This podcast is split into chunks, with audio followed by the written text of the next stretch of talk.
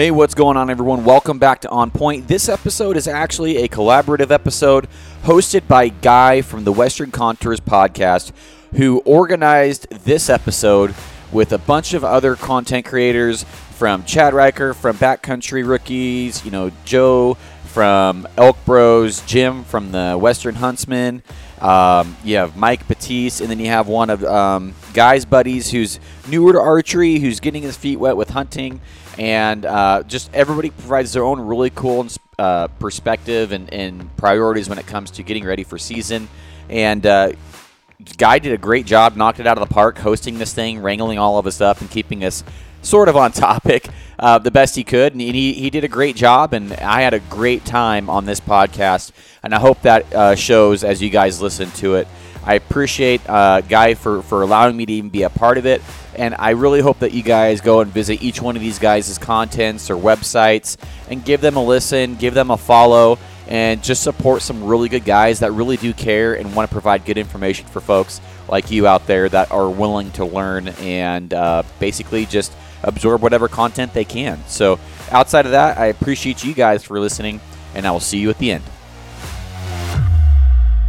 All right, so I'll go through some quick introductions. I'm sure that uh, everybody knows me because uh, I'm the a hole that reached out. We got Mr. Joe Gillia, Garrett Weaver, Chad Riker, Michael Batiste, Jim Huntsman. Jim, we still can't hear or see you.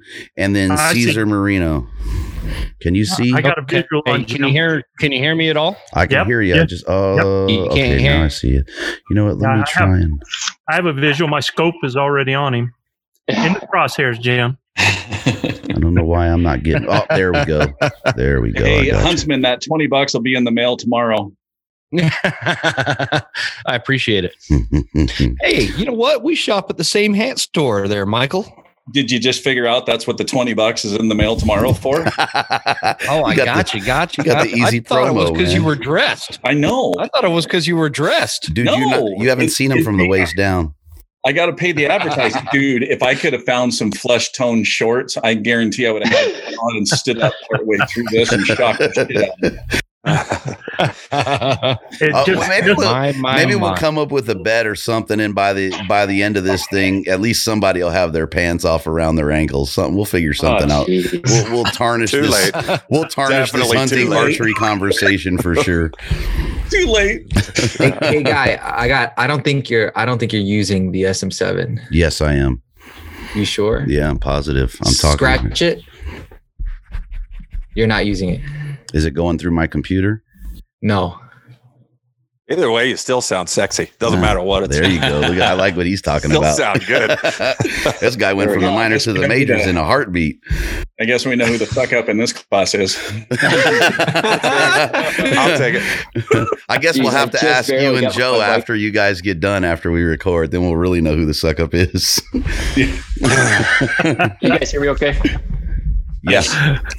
Okay, thanks. I, I keep switching around. I just barely got it. Once I heard their pants coming off, I was like, God, I got kids. I should use this thing and get it in my ear. you know what? If the email chain wasn't a precursor to this, this was going to be some level of shenanigans, man. Oh God, dude! I was at work all day today, and all my my phone just kept blowing up, and I was like, uh, I know exactly what that's about. I can't say anything about it. I couldn't even. I didn't. I didn't even trust you guys enough to check my uh my email. that's that's a good thing, Kyle. You know, What's that? Yeah. we resemble that remark, dude. I mean, that's. so, guys, let's kick this off. I've been recording since we've been doing all this S talking, so we will have some outtakes, and there'll be no denying what was said prior to uh, us kicking off the episode. I appreciate you guys jumping on for this. Um, I'm gonna just go through, man. I'm gonna do it in alphabetical order to the best of my uh, small brain's memory. But we got Mr. Michael Batiste. Um, I don't know, Mike. What are you batting, man? You you about a 98 percent or 97 percenter in the Elkwoods over the years, man. Um, yeah, that 96 to 98 range. So been been extremely blessed. So we're we're gonna title Mike Mr. Home Run for this one, and then we got uh, my buddy Mr. Kyle Davidson. He's the engineer. He's the brains behind this band of miscreants. We had to have at least one brain. Um, So Kyle, membrane? I don't know if it's enough. A membrane. so Kyle, give us a little bit, man. So uh, I am the owner of DCA Custom Arrows. Um, I specialize in making premium custom arrows. Uh, they're custom fit for your draw length, your bow IBO, your draw poundage, all that stuff. Uh, go through, run all the numbers, make sure that you have a, an arrow that's going to fly straight and true and fast and hit hard out of your bow. Um, on top of that, do uh, custom wraps. Uh, just happen to have some here. Uh, custom wraps uh, and make them look as good as they fly, man. Heck yeah, and they fly good and they pretty. I got some pretty raps too. Uh, Yeah, Mr. Joe Gilia, Mr. Instinctive. If it ain't broke, I ain't fixing it. What's happening, Oh. man? Hey, how you doing tonight, man? You know how I Yeah. am. Same day, brother. Same thing. Here in New day. Mexico, uh, waiting on some snow to arrive, hoping to get more moisture like all you guys. Uh, Chad's down in Albuquerque, just a little ways down from me, and I think they've actually got more moisture than we have up in the hills. So we're waiting for that to happen. But uh, you know, it's really cool to you know I had never met Garrett before, and so I'm excited to to do that. I, I've been watching Garrett going through uh, his workouts and stuff, and all of these you know posting that stuff, and been real proud of his work that he's been doing. So, uh, Garrett, it's real nice to meet you, man. Thank you. Yeah, that's yeah, I really appreciate that. Then we got Mr. Jim Huntsman, Mr. Do It All. And I think Jim is probably, and, you know, and, and not just because Jim's a great guy, but Jim is very well rounded um, in, in terms of hunting and his approach to hunting. And I thought he would bring uh, a, a voice um, to this conversation. So, Jim, thanks, man. What's happening? Hey, buddy, thanks for having me. I feel like uh, I'm out of my league with all these guys you got on here. Just wait Right. till we start talking. we'll reel you in real fast, buddy. um, Turn off the light. Hold so give us a little bit, Jimbo. Yeah, the pants are coming off. And lights are pants are coming down. The mood is set. there. Setting the mood. Yeah, what did you asked me something, guy? I didn't. I I, just didn't said, quite hear I said, I'm just give give us give us a little bit who you are, etc. Just real brief, Oh, and then we'll get into the whole. Yeah, I'm. Uh, I'm I'm Jim Huntsman. I'm the host of the the Western Huntsman podcast up here in North Idaho, and uh, I fail at hunting more often than I'm successful. And uh, just glad to be here. Appreciate you having me. Absolutely, brother. And then we got my. Up, sorry. Go Jim's ahead. sandbagging guy. Huh? Jim sandbagging man. Yeah, he may be, but I I love uh. I love when he says that. And then we got uh, the Rook, my buddy Caesar Marino. What's up, brother?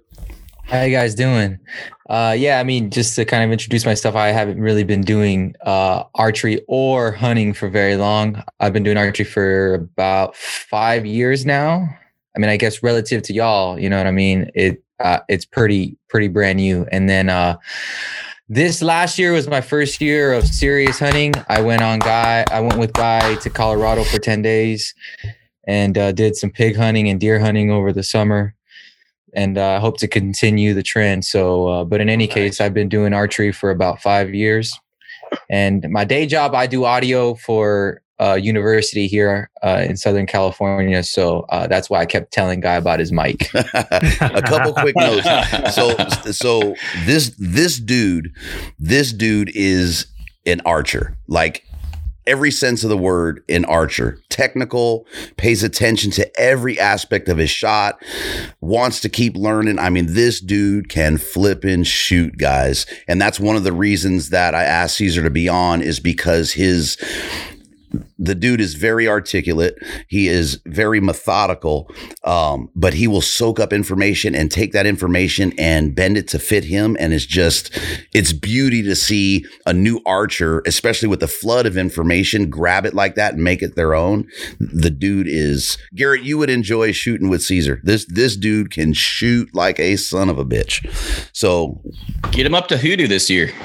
if we if I could make that I man, appreciate I, that guy. um, I always tell you that. What are you talking about? Um, but yeah, the dude can shoot. So, you know, and to get his perspective in this conversation, I felt was a big deal. So thanks for joining us, C. Uh, Mr. Chad. Riker, um, backcountry rookie. I'm going to say this dude went from the minors to the majors. Um, in terms of you know stepping up to the plate and really diving into you know not just backcountry hunt backcountry hunting but hunting in general and every aspect of it and then opening the door to I don't even know, do thousands and thousands of people that were looking to take the plunge. Um, so Chad brings a lot to the table in terms of, you know, taking all this information that Garrett's putting out in. What's up, Chad? Welcome, man. Hey, man, appreciate that little intro. I like to think of myself as well rounded also, but it's more in the physical conditioning sense than anything to do with hunting. So, uh, no, man, I appreciate you having me on. Hopefully, I bring something to this table. You guys are all incredible that are on the, the panel here. So, we'll see. Yeah, I may just be a fly on the wall back there. No, out, no way. Every- the Every- plan. there's a reason that I chose everyone that's on here. Um, there's an absolute reason from following. I pay attention to stuff. Uh, and then Mr. Garrett Weaver, man, and this is you know again alphabetical order, so not to uh, last but least you or least but last you, one of those. Um, yeah, Mr. Weaver, what's up, buddy? Not much. Excited and and humbled to be here among all of these guys. I've been see a lot of your guys' names. I I follow a lot of you guys and and it's just uh, to be invited onto this podcast is an honor, man. And I appreciate you for being kind of like the middle of the spider web, you know, connecting all of us. It's always nice to make new friends and stuff. And um, the interesting thing, I when you said uh, Mike Batiste, you know, him being like 98% in the woods, that totally reminded me of me, except unsuccessful. Uh, so we have something sort of in common, Mike, I guess. You could be in the woods and you could be lost in the woods Yeah. too. So I mean, yeah. I could. sh- Is that is that like percentage of actually being in the woods or being successful? Because, but no, I I'm excited for this conversation, guys, and and everybody here. Thank you uh, for letting me be a part of it. So Heck yeah. Well, I appreciate y'all for doing it. So I'm going to kick it off, man. I wasn't sure how I was going to control this, right? So I, I really want to have an open forum and I want to have some fun, but I do want to provide the listenership on my platform. And if you guys choose to use this, some valuable information, right? And there's so much information out there.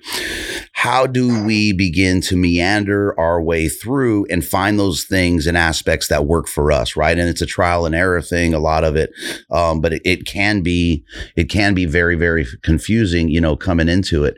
So I just wanted to kind of hit on that stuff and, and show folks that, you know, hey, that you can do this no matter, you know, what you're, where you're at in this process. Um, so I, I don't, I think I'm going to go through one by one and we'll just start picking apart. If somebody has something to comment on, by all means, let the guy finish and then comment. I don't care if you trash him a little bit.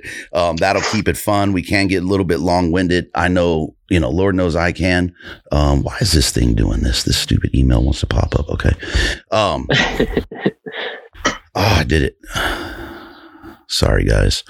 All right. I'm going to just have to live with that until I can figure it out. So I kind of want to start with with some simple questions to kind of each and every one of you. So I'll start with you, uh, Mike. In terms of technology over the years, right? I mean, you've you've been in the woods for a long, long time. Um, I mean, I remember a story. You're probably the only guy on this panel that has had a condom within three centimeters of your lips. Um, Why did I know you were going to go there?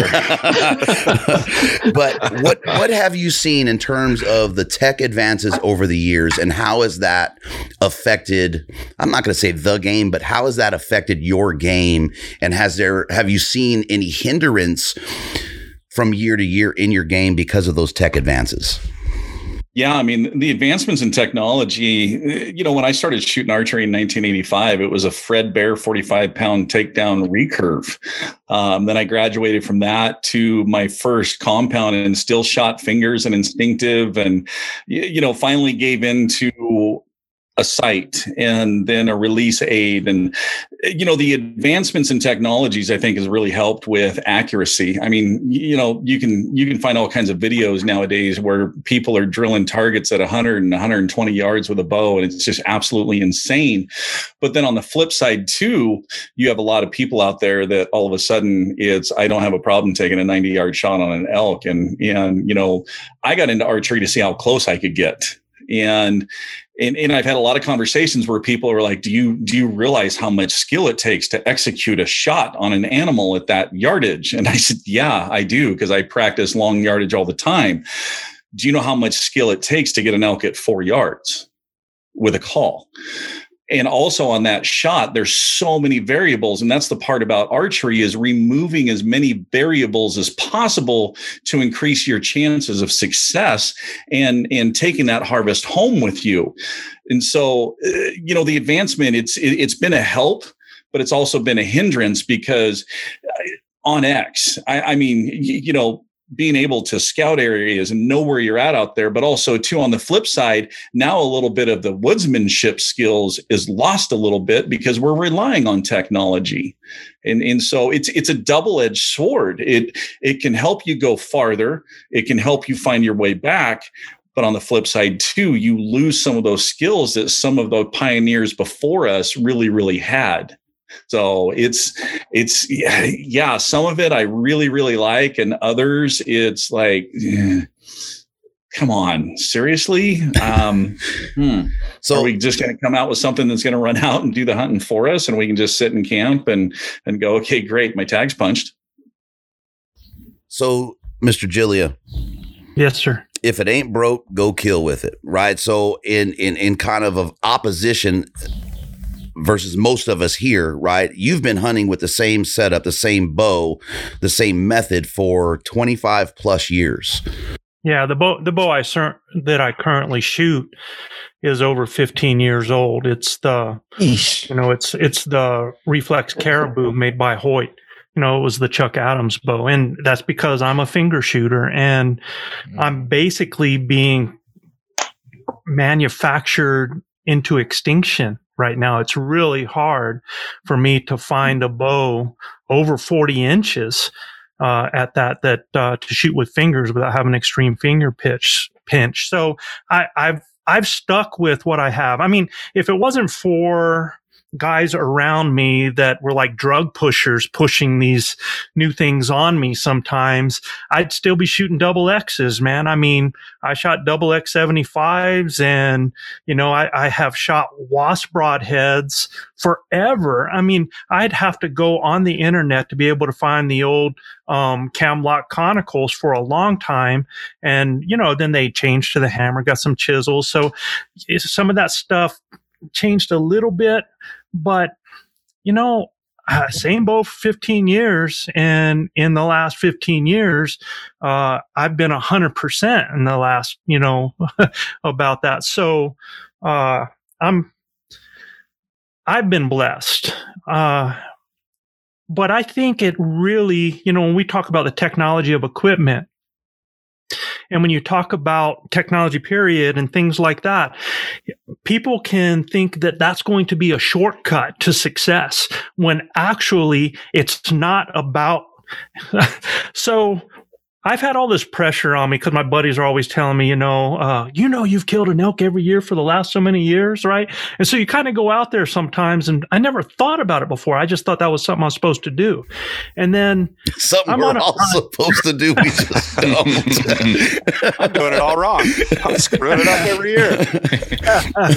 so, and I'm out there one year, and my bow blows up on me. Uh, so one thing you never do is travel on a four wheeler with your bow mounted on the front uh, so that mud can get inside inside your axles, man, because it will roll that cable right off of it, man. And blew up on me. I always pull back before I go in. It blows up.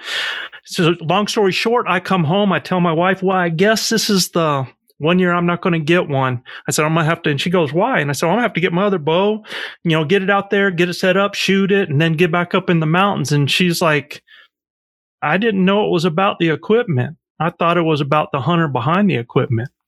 And I mean, my wife smacks me in the face all the All the time. she's like, she keeps it real, right? And and she's exactly right. You know, Yeah, she's exactly right. So um, I haven't had to change anything. Uh, I it, it works. I, I actually think I have advantage with what I use in my setup. It doesn't take me very long. I don't have to think about a lot of things. I don't think I'm smart enough to shoot like you guys do. Actually, so, Mr. Davidson, where's the line between archery, the tech, and you know that advancement from Yeah. the from the engineer, right? Yep. Uh, I, I think, you know, I'm not as, uh, I'll say distinguished because I don't want to say old and offend everybody else that's already going. But, uh, I haven't been shooting as long. I'm kind of new to the game, but um, I do see the advancements and I, I, I hear what you guys are saying. Um, it is kind of, you know, sugarcoating it or something or trying to make it a little too easy or something like that. But I also think that, you know, the counterpoint to that is that bows are getting better. They're more reliable. Uh, they're better tuned. People are, are getting into that game and figuring out how it's done.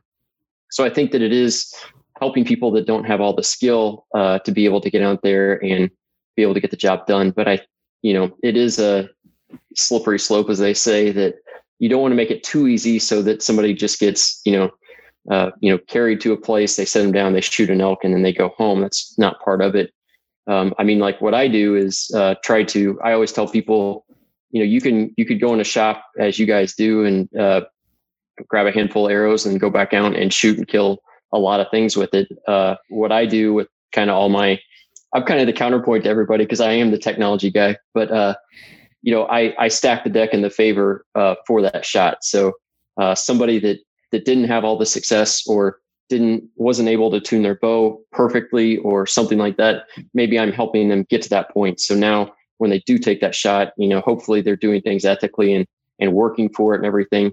But when they do, it's it's a higher success rate. Um, again, just trying to stack the deck in their favor. But I think that you know it used to be, and I haven't been uh, doing it nearly as long as those guys, but uh, you know the, the bows now are, are a lot more um, universal. They're all good. You know, there's nothing that's really wrong. Now you're finding just one that you like that fits you. It's kind of just picking on a glove now instead of finding one that's not going to blow up on you uh, as much. And then the consistency in manufacturing and all that kind of stuff. You know, things are being done on computers, which is the the counterpoint to everybody. But arrows are now more uh, consistent, and uh, along with the bows, the components, uh, things are made better. Uh, the broadheads are getting you know better, better made, sharper, et cetera, et cetera. So I think it is moving in the right direction. Um, I think it's always going to be hard. You know, there's you could take every shortcut you want, but to get the job done, it's you'd have to put in the work. So, So that's yeah. per- you- oh, sorry. Go yeah. ahead. No, I was just I was just gonna say because um, you know Kyle and I did a test. So Kyle, remember? So Yeah. I I had long ago. yeah, because you know everybody's walking into an archery shop, and and Eric, you can attest to this because you and I have talked about this a little bit. Everybody walks up to the rack and they look for the 001. I need the straight, straightest, the most tolerance, you know, tight tolerance, everything. And so when I got a hold of Kyle, and I'm like, okay, I want you to put your money where your mouth is. Build me a build me a budget arrow. Go with the lowest grade that you have and build me a dozen budget arrows. Those things group just as good as walking in and spending almost twice the price on an 001. Right. Yeah, You're talking the difference of a human hair. Uh, no, that's what I tell people. So everybody's this is going to make a lot of people mad, but whatever. Uh, it's the truth. Uh, the I goaded you into this, Kyle. I don't mind, man. I, I don't say anything like with, I'm a mechanical engineer in my day job for everybody that doesn't know that. And I've spent my entire career in R and D. So I've been doing research and development in mechanical engineering the last 21 years. Uh, I'm, I'm older than people think that I am. Uh, but I mean, people would come in with a napkin sketch and then I would have to take that napkin sketch and make a product out of it. And that involved a lot of people, mechanical engineers, electrical engineers, everything. We had to work together to do it. But uh, when I go in and say, you know, this arrow is an 005 or an 008 or an 006 or an 001 straightness, everybody's like, oh, give me the straight, you know, give me that straight 001. the difference between 003 and 001 is half of a human hair. And so, I mean, I make, if there's a better way to make an arrow, I try to find it and I try to do it. I am not half a human hair accurate with all my arrows, but, uh, you know, that's a, it's a big selling point to people is getting that straightness. I think that, uh, just on the arrow side, because that's all I really know, uh, the, the, the consistency in the spine and the consist- consistency of the spine around the arrow and the consistency of the spine in the set is way more important than just about anything else. And if that spine is super consistent in the set, then that will uh, actually take care of like the weight of it because you can't have they can't be very different in weights and not have consistency in the spine. So yeah, and there are really really expensive arrows out there that I've tested myself on my own spine gauge and uh, they're not good arrows. So I mean, you know, you can build uh, a great arrow out of, you know, I think I made you gold tip hunters, I think, or velocities, one of the two. Yeah, and it's a good arrow. It's just not an expensive arrow. And there's there's better arrows out there for for certain reasons, but uh, you know, you you can you could do a lot with a little. And I think that that's kind of what you guys are saying too. You know, you, you have a bow that's 15 years old and uh, you know you could go out and get the job done it's it's how it's tuned and how it works for you what are you doing michael You're flipping you flipping him on his head with all the information he's, just blown, he's just blown me away with this knowledge uh, so i'm gonna throw it to mr huntsman with with what the guys have just said right and and I think Kyle framed it kind of perfectly there is we're looking for shortcuts, right? In my opinion, everybody wants to you you automatically go to the gear, right? But you got to fix the archer 1st mm-hmm. Yeah, I mean it's there's a lot to be said. You, you hear this argument all the time on social media. You you watch, you know, heaven forbid anybody bring up the 6.5 Creedmoor, right? And and, and Kick him you, off. You look at the arguments between arrows and bows and rifles and even muzzle loaders, and and there is something to be said for um, take what you have and learn how to use it well, right? And, and because you guys, it sounds like just listening to you guys talk, you're a lot more technical than I am. Uh, I'm kind of like Joe. I've got a uh, 10 year old um, PSE Stinger I'm still using, and I know Michael Batiste is going to be rolling his eyes at, at my uh, my bow setup, but um, you know it's it's been working for me, you know, and and uh, I I did I did make a deal with my wife though. We're we're looking at selling our house, and if if the house sells by like April fifteenth, I'm getting a new bow. I'm going to finally upgrade. Uh, but for for me, I'm just not a super technical guy, um, and and I I don't spend a lot of time worrying about you know the, the, some of these technical details that that even you guys are talking about. It's it's for me it's I, I have my bow i have my arrows i have my broadheads and i shoot them a lot. Yeah. Um and for the most part it's served me well. Uh, and uh, but there's also something that could be said. I, I think that i called both michael and joe this last september when i hit a bull uh, up on the mountain and i drove all the way to the top of the mountain to get phone service and I was just I was totally confused as to what happened. I don't I don't quite know where the arrow hit.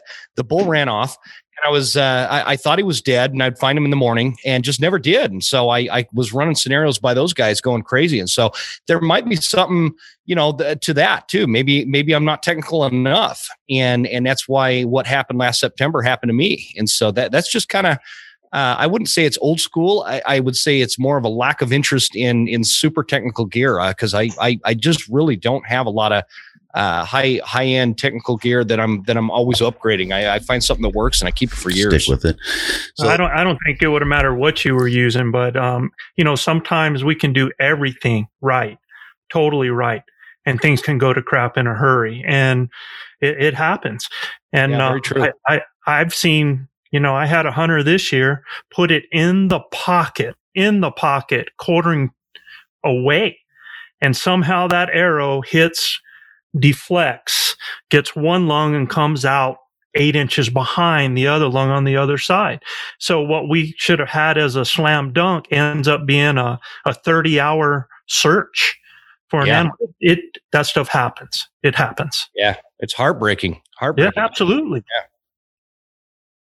Hmm. So I, I, I wanted to have Garrett follow this whole thing up, but I but Jim kind of brought it into where I think Garrett would fit in, right? Because out of all of us, I and and forgive me, guys, if I misplace you in this, but and I've always appreciated Garrett's quest to never stop advancing his craft in archery, right? And and not necessarily looking for an easier way, but always looking for something that fit his scenarios and fit him better. And I've always appreciated that.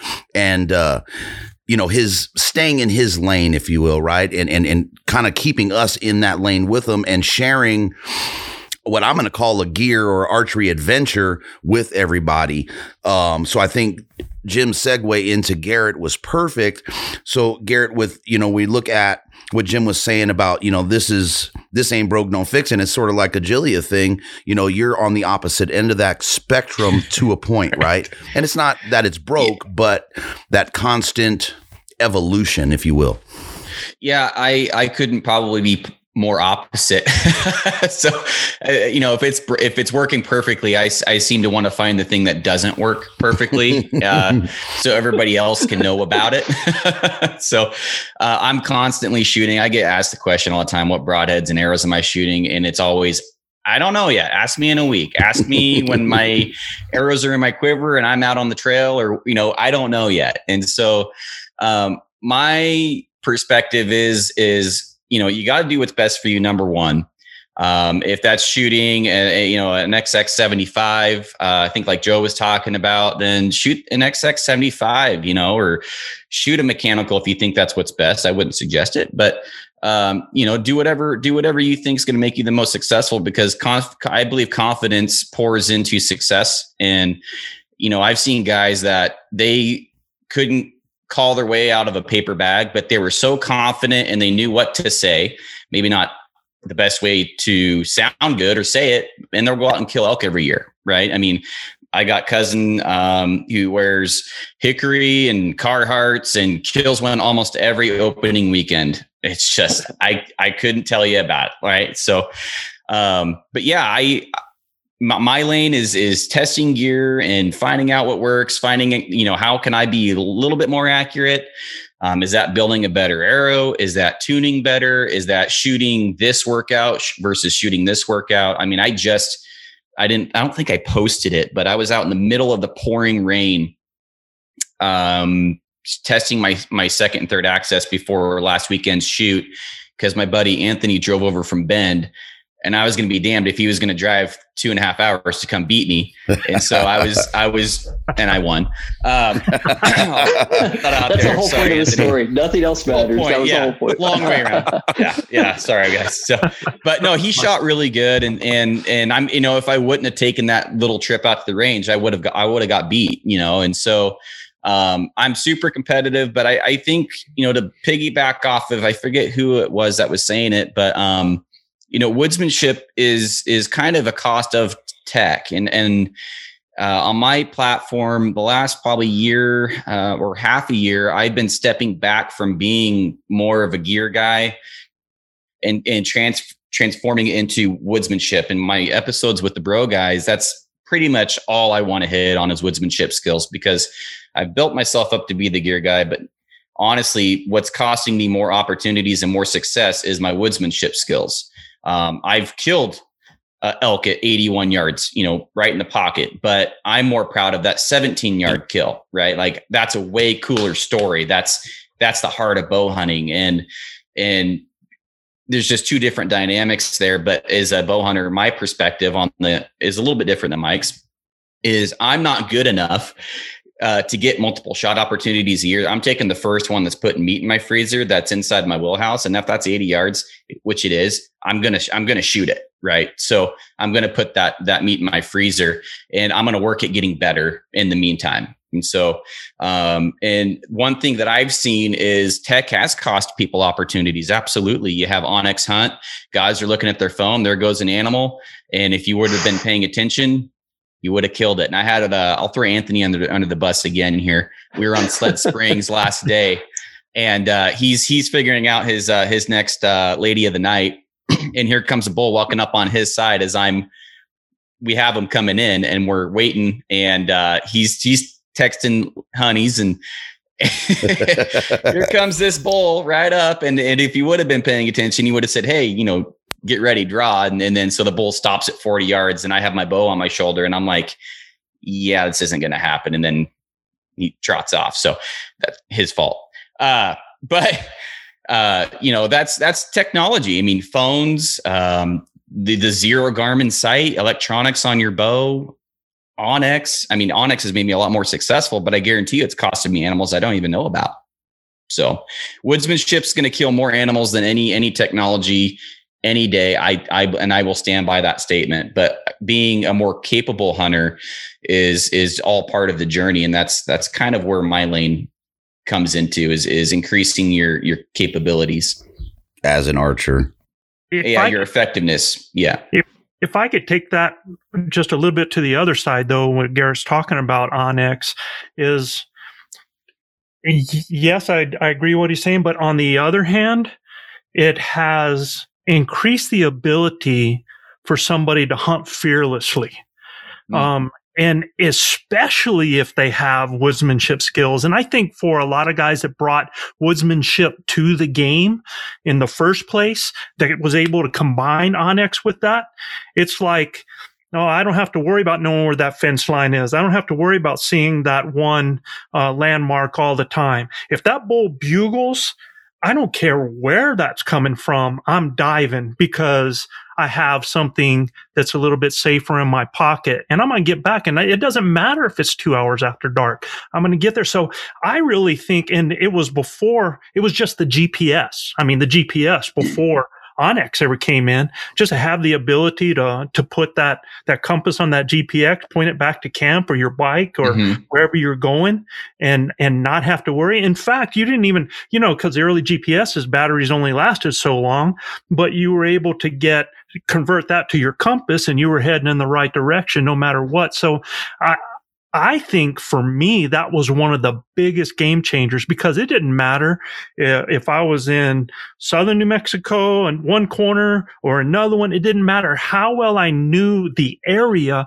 If I knew elk and I knew where to look for them, and if I heard one, they were in trouble because I was going. I had no second thoughts of closing the deal. So in that sense, I think it really changed the game and made a lot of guys way more successful. You Yeah. think, I don't, Joe, I- or go ahead. do you think Joe that like you know you're you're shooting your older bow? Do you think that uh, with more advancements in technology, because like a lot of guys that I build for, uh, they don't have time to build their own arrows and they don't have time to do a lot of the testing things like that. So what I give them is kind of what you're talking about is you know if you put your pin on it, that arrow is going to go where it needs to go. They're going to be consistent. Uh, do you think that that kind of maybe those advancements help that as well, allow people to focus more on the hunt than you know worrying if their bow's going to blow up or anything? if if they're that kind of minded person though kyle but what i've seen is just the opposite thing it's kind of like i was a coach for years and i coach high jumpers and i coach pole vaulters. And instead of remembering that their goal was to fly and jump high it was like well my right foot was too far this way. I leaned too Yeah. much this way.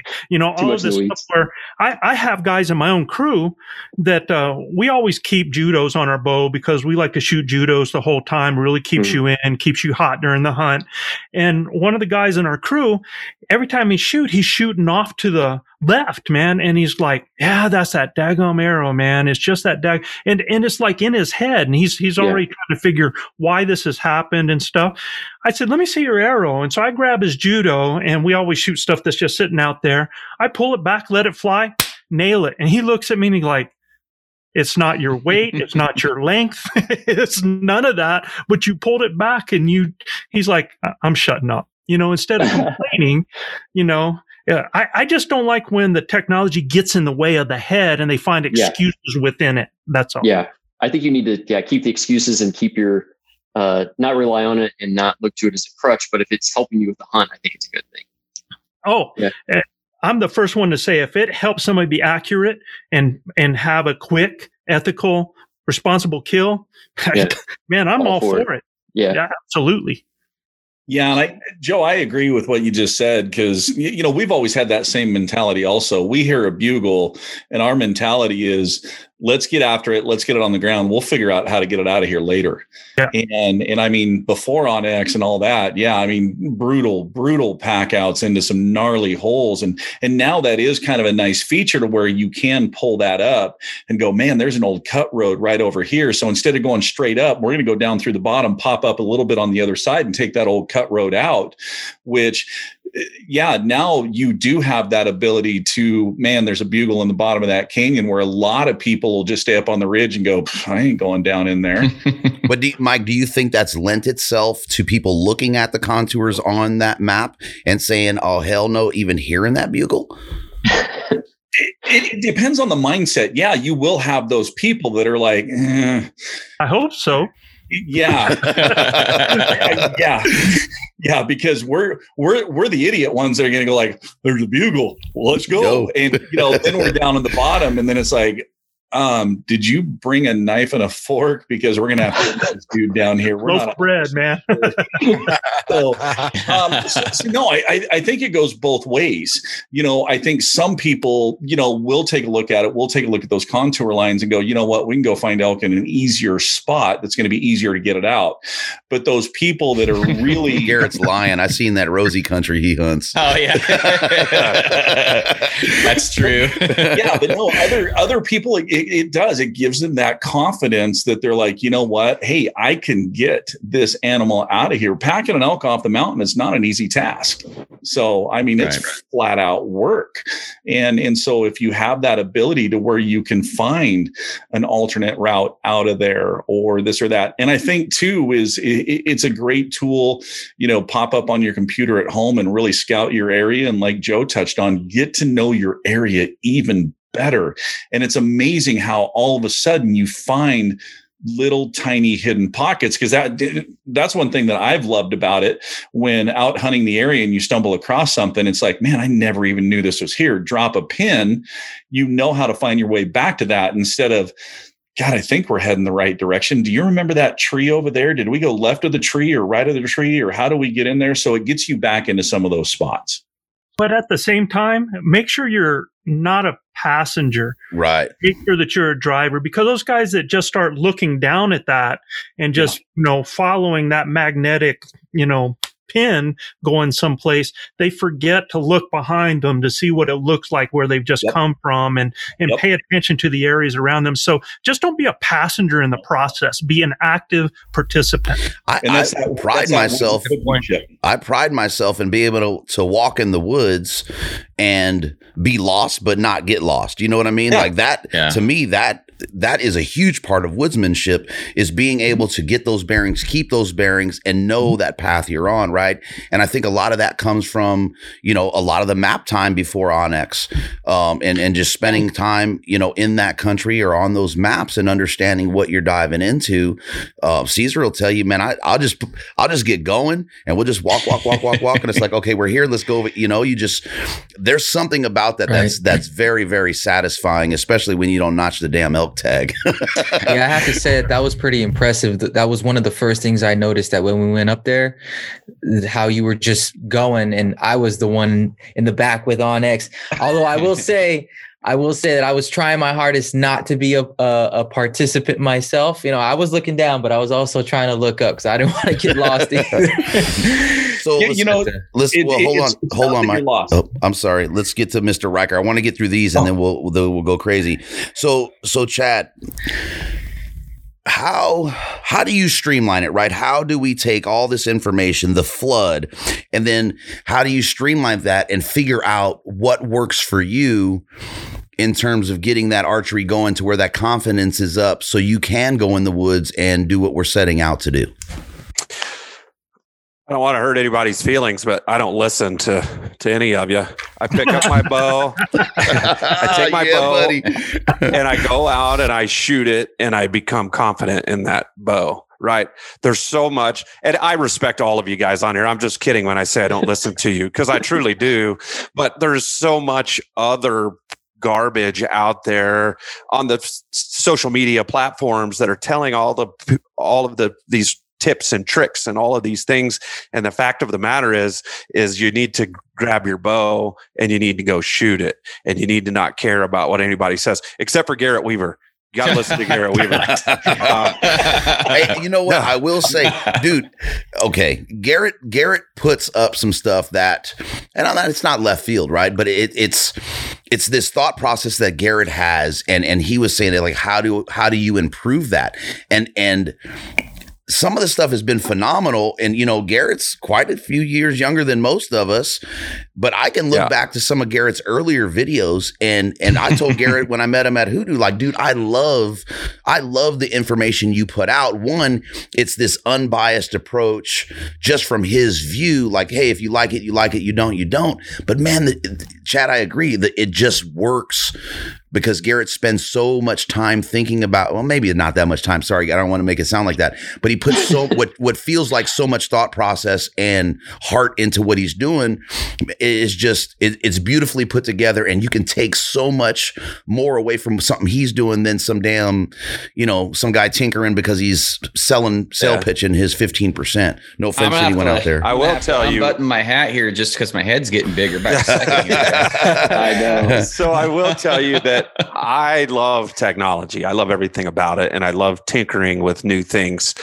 Um, I I think a lot of times people will say things like, you know, Joe's talking about his 15 year old bow and how he doesn't like to make change, but he's getting on a four wheeler and he's riding that four wheeler out. And I think a lot of times people refuse to to take a technology that's out there because they're so comfortable with something, but you'll use all, every other new technology that's available to that's you. That's a good point.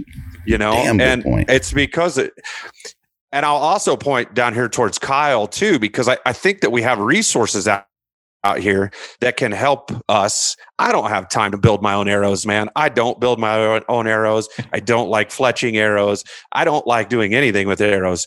And if I could buy a kick ass arrow from a guy like Kyle and that saves me a whole afternoon or even a whole day or however long it takes me to screw up a dozen arrows and try to refletch them and then screw them up again and redo them again. That's a day where I could be out shooting 100 arrows at a target. And I know yeah. that I'm getting quality because I promise you, Kyle can make a way better product than what I can make, no doubt in my mind, which will then increase that accuracy and increase that confidence. So there's a there's a trail there. Could I put the time and effort into it to become a very good Fletcher and to, to set up my own arrows? Probably, I probably could, but I'm not going to. I can tell you that. I'd rather put that time into. I could, I could put it all kinds of different places. Family, so that I know when it's coming time for me to go hunting. I've put all that family time in, and I'm ready to leave for ten days or whatever it is. So yeah. I think that we have options out there that really can help us. And we do have new technologies that can help us. Some of it I don't agree with, right? I, I don't really agree with the Xero side and some of these other things that are out there. But I do think that we do have technology that is just putting us light years ahead. My my first bow when I was like 12 years old was a little Hoyt Game Getter Junior thing that had no break over. Like that thing was terrible, you know. And I put a bow down for about I, I don't remember about 10 years after I was a kid. And when I picked up my first newer model bow, that thing was incredible, right? Like I can't believe some of the advancement that's happened in in bows. Like you would never think it could. I look at my, I keep pointing over here because I got my bow sitting over here, but um, I look at this thing and I can't, like, what it's five or 10 years from now, man, what are we going to have? What are these things going to be like five or 10 years? Anyway, sorry about that. That's that was a ramble. was perfect. All right. So, uh, last and least, Caesar. So with, yes, with, with everything we talked about and with mm-hmm. what Chad just said, and I was trying to tie this this way, and since you're early in your archery career, influence versus practical use, what have you seen as you're streaming all this information? And now you're taking that, you know, to the range and then beyond the range into the woods? I mean, I think at first, uh, I, I felt like I've I've been doing this kind of arc thing here, and so at first I I knew nothing right? I just was trying to learn as much as I could. And then I realized the sorts of technologies that you could use with your bow. Now, it's interesting to hear how, um, since I've only been doing this for five years, like the technology in bows in the last five years, I mean, I don't know that it's changed a ton, a ton. Like I, I shoot a triax, and that was, you know, I bought that bow three years ago. So like you know the dra- the drastic changes you guys are talking about like i haven't seen that. So you know i know what i know right? But at the beginning at the beginning it was like i knew nothing and then i just wanted to consume all archery information as much as i could and try to do everything on my own or at least as much as i could on my own and you know a lot of that has to do because the uh, archery shops here in southern california suck so i had to figure it out on my own ah, yeah seriously it's, it's very funny. I hear that all over the country, though. Like people Yeah, tell me it's that. all not the just time. Southern California. Oh Yeah. no, dude! It's it's and and I've been to a bunch of shops in a bunch of Western states, and and he ain't not. There's not a shade of BS in that one. Yeah. yeah so so so then it turned into this like uh uh I- i'm just gonna get as much of the best stuff as i could and and then eventually i started realizing that like you know i need to i need to shoot more. I need to sh- you know this is all nice but you know i need i just need to shoot more. And i think over the last maybe year i've kind of gotten into this point where especially in the last few months actually i was thinking to myself should i get a new bow should i get new something i just don't feel the need to because it's like uh, I, i'd rather just shoot my bow, bow more like i feel like i still group really well i don't so i feel like i've done this like i want i don't know anything and i don't have anything uh, to this i want everything and i'm trying to learn everything to this i kind of like what i have right now and I'll shoot this for maybe another year or two. I don't know. Depends on how I feel. But you know, that's kind of I mean, I think the technology in the at least for me, I mean, I I think at the end of the day, if you're not shooting, it don't matter. You know, you, that's just you know, at the end of the day, that's all that matters. If you're not shooting, you know, you you could you could be 10 yards. And if you're not practicing and you know how to shoot 10 yards with your 30 yard pin or whatever, like, hey, Doesn't it ain't matter. gonna happen. Uh, and that i mean that really rounds up this entire part of this conversation right? It goes back to the archer um in in, in every aspect of this. It's you know shooting becoming the better archer doing what works for you. The time behind the string is is ultimately what's going to measure our ability as archers as you know bow hunters. Um i like to say archery hunters right? Because if you're diving into it like this it's it's definitely an archery world and not a not a bow hike bow hunt world. Um so i'm gonna jump in. I want to talk about process right? And i'm gonna start this one off with garrett. Um garrett talk talk us through your process as as fast as you can right? When you're looking at getting you know in those off months um and you're like hey i want to shoot this weight arrow this year with this much foc and this component and then taking that from uh your your table in the shop to the range what's that process look like you know getting prepped for the next season Um, well, my, my goal is honestly, um, is to be ready to shoot a broadhead at an animal 365 days a year. Right. So that you're always on top of your equipment because you never know when that surprise pig hunt's going to come. You never know spring bear season, you may get a shot, whatever it may be. So I'm, I'm always refining and, but I'm always shooting broadheads and I'm always technically, you know, rabbit ears tuned. Um, but for me, I'm I'm figuring out what I like, what I don't like, actually during the season. I'm not making any changes because I'm um, stuck with what I'm stuck with during season. But my my stuff comes from requests. You know, a, a new arrow that comes out, ARWD arrows, or maybe uh, arachnid arrows, or whatever. Those are the ones I keep getting hit up about right now and then I'll go look at those. I'll test those out. I'll test out new fletchings, but I'm always shooting broadheads and stuff. And and honestly, it's it's keeping the edge.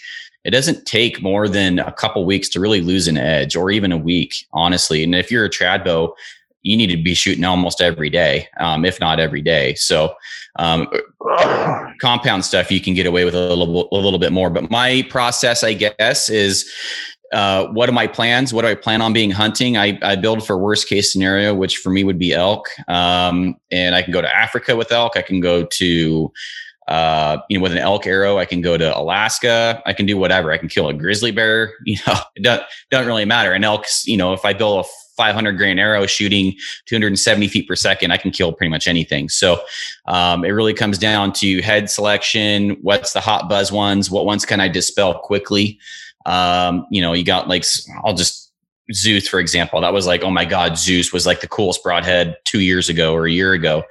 And it was like, yeah, let's test that real quick just so we can knock that one out, right? Like get that one out of the pool and tell people, yeah, there's other other heads on the market there. But um, and then keeping in shape, which I had post elk season depression this year. Uh, I had the worst year I've ever had in the hunting woods, and I did not care after I came out. I gained 15 pounds in between November and January. Um, I ate everything in sight and I didn't run, I didn't do anything. And so that's where my fitness journey is coming back into play here. So um, I don't know if that answers your question. Like you. Huh? I said I knew I'd like you. hey,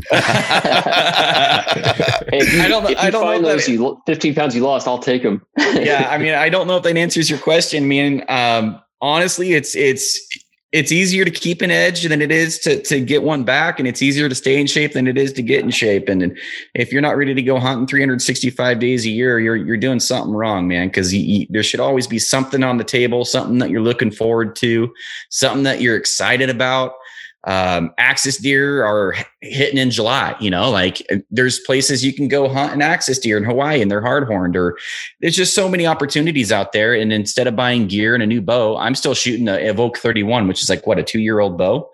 Um, I haven't done that since I made the transition into woodsmanship and buy opportunities instead of gear. Right. So um, that's that's my spill, I guess, is is stay, keep that edge and and refine, but don't ever lose the edge. I mean, that's my process right now is shoot all the time and work out all the time and figure out what my next hunt is.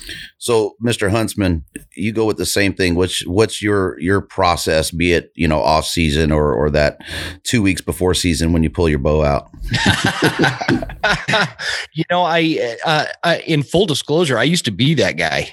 Um, I, I, would I would pull my bow, bow out, you know, two weeks before season, and uh, th- this was years ago. But I'm I'm on Team Garrett right now with that. I, I think that it's it's critical that uh, you know that there's there's like this hashtag going around that there is no off season and and you know you can make light of that but really there's not and especially for where where I'm i live you know it's it's there's always something going on other than in the dead of summer. In in July and August, I don't have any seasons. Other than that, it's it's either elk season, it's deer season, it's bear season. I'm hunting wolves, uh, turkeys, and you know it just it just is kind of continuous. And to to Garrett's point, where you know I kind of did the same thing where I came out of this last season and I I got a little bit lethargic and and uh, it got got out of shape. That uh, and and that's not like me. I'm I, I like to stay in shape, and and I'm no, you know, I, am not like uh, as physical as uh, Garrett. Look, you, you, look like you're in a lot better shape than me.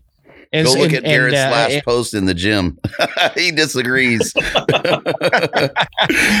but but you know, it's it's it's a uh, I think that, and, and we talk about this a lot on my show. Like hunting is a lifestyle. It's not. It's not a for for most of us that take hunting serious. It's not just this passive hobby like bottle collecting, right? And, and it's not something we just kind of do a couple of weekends out of the year. This this is serious stuff.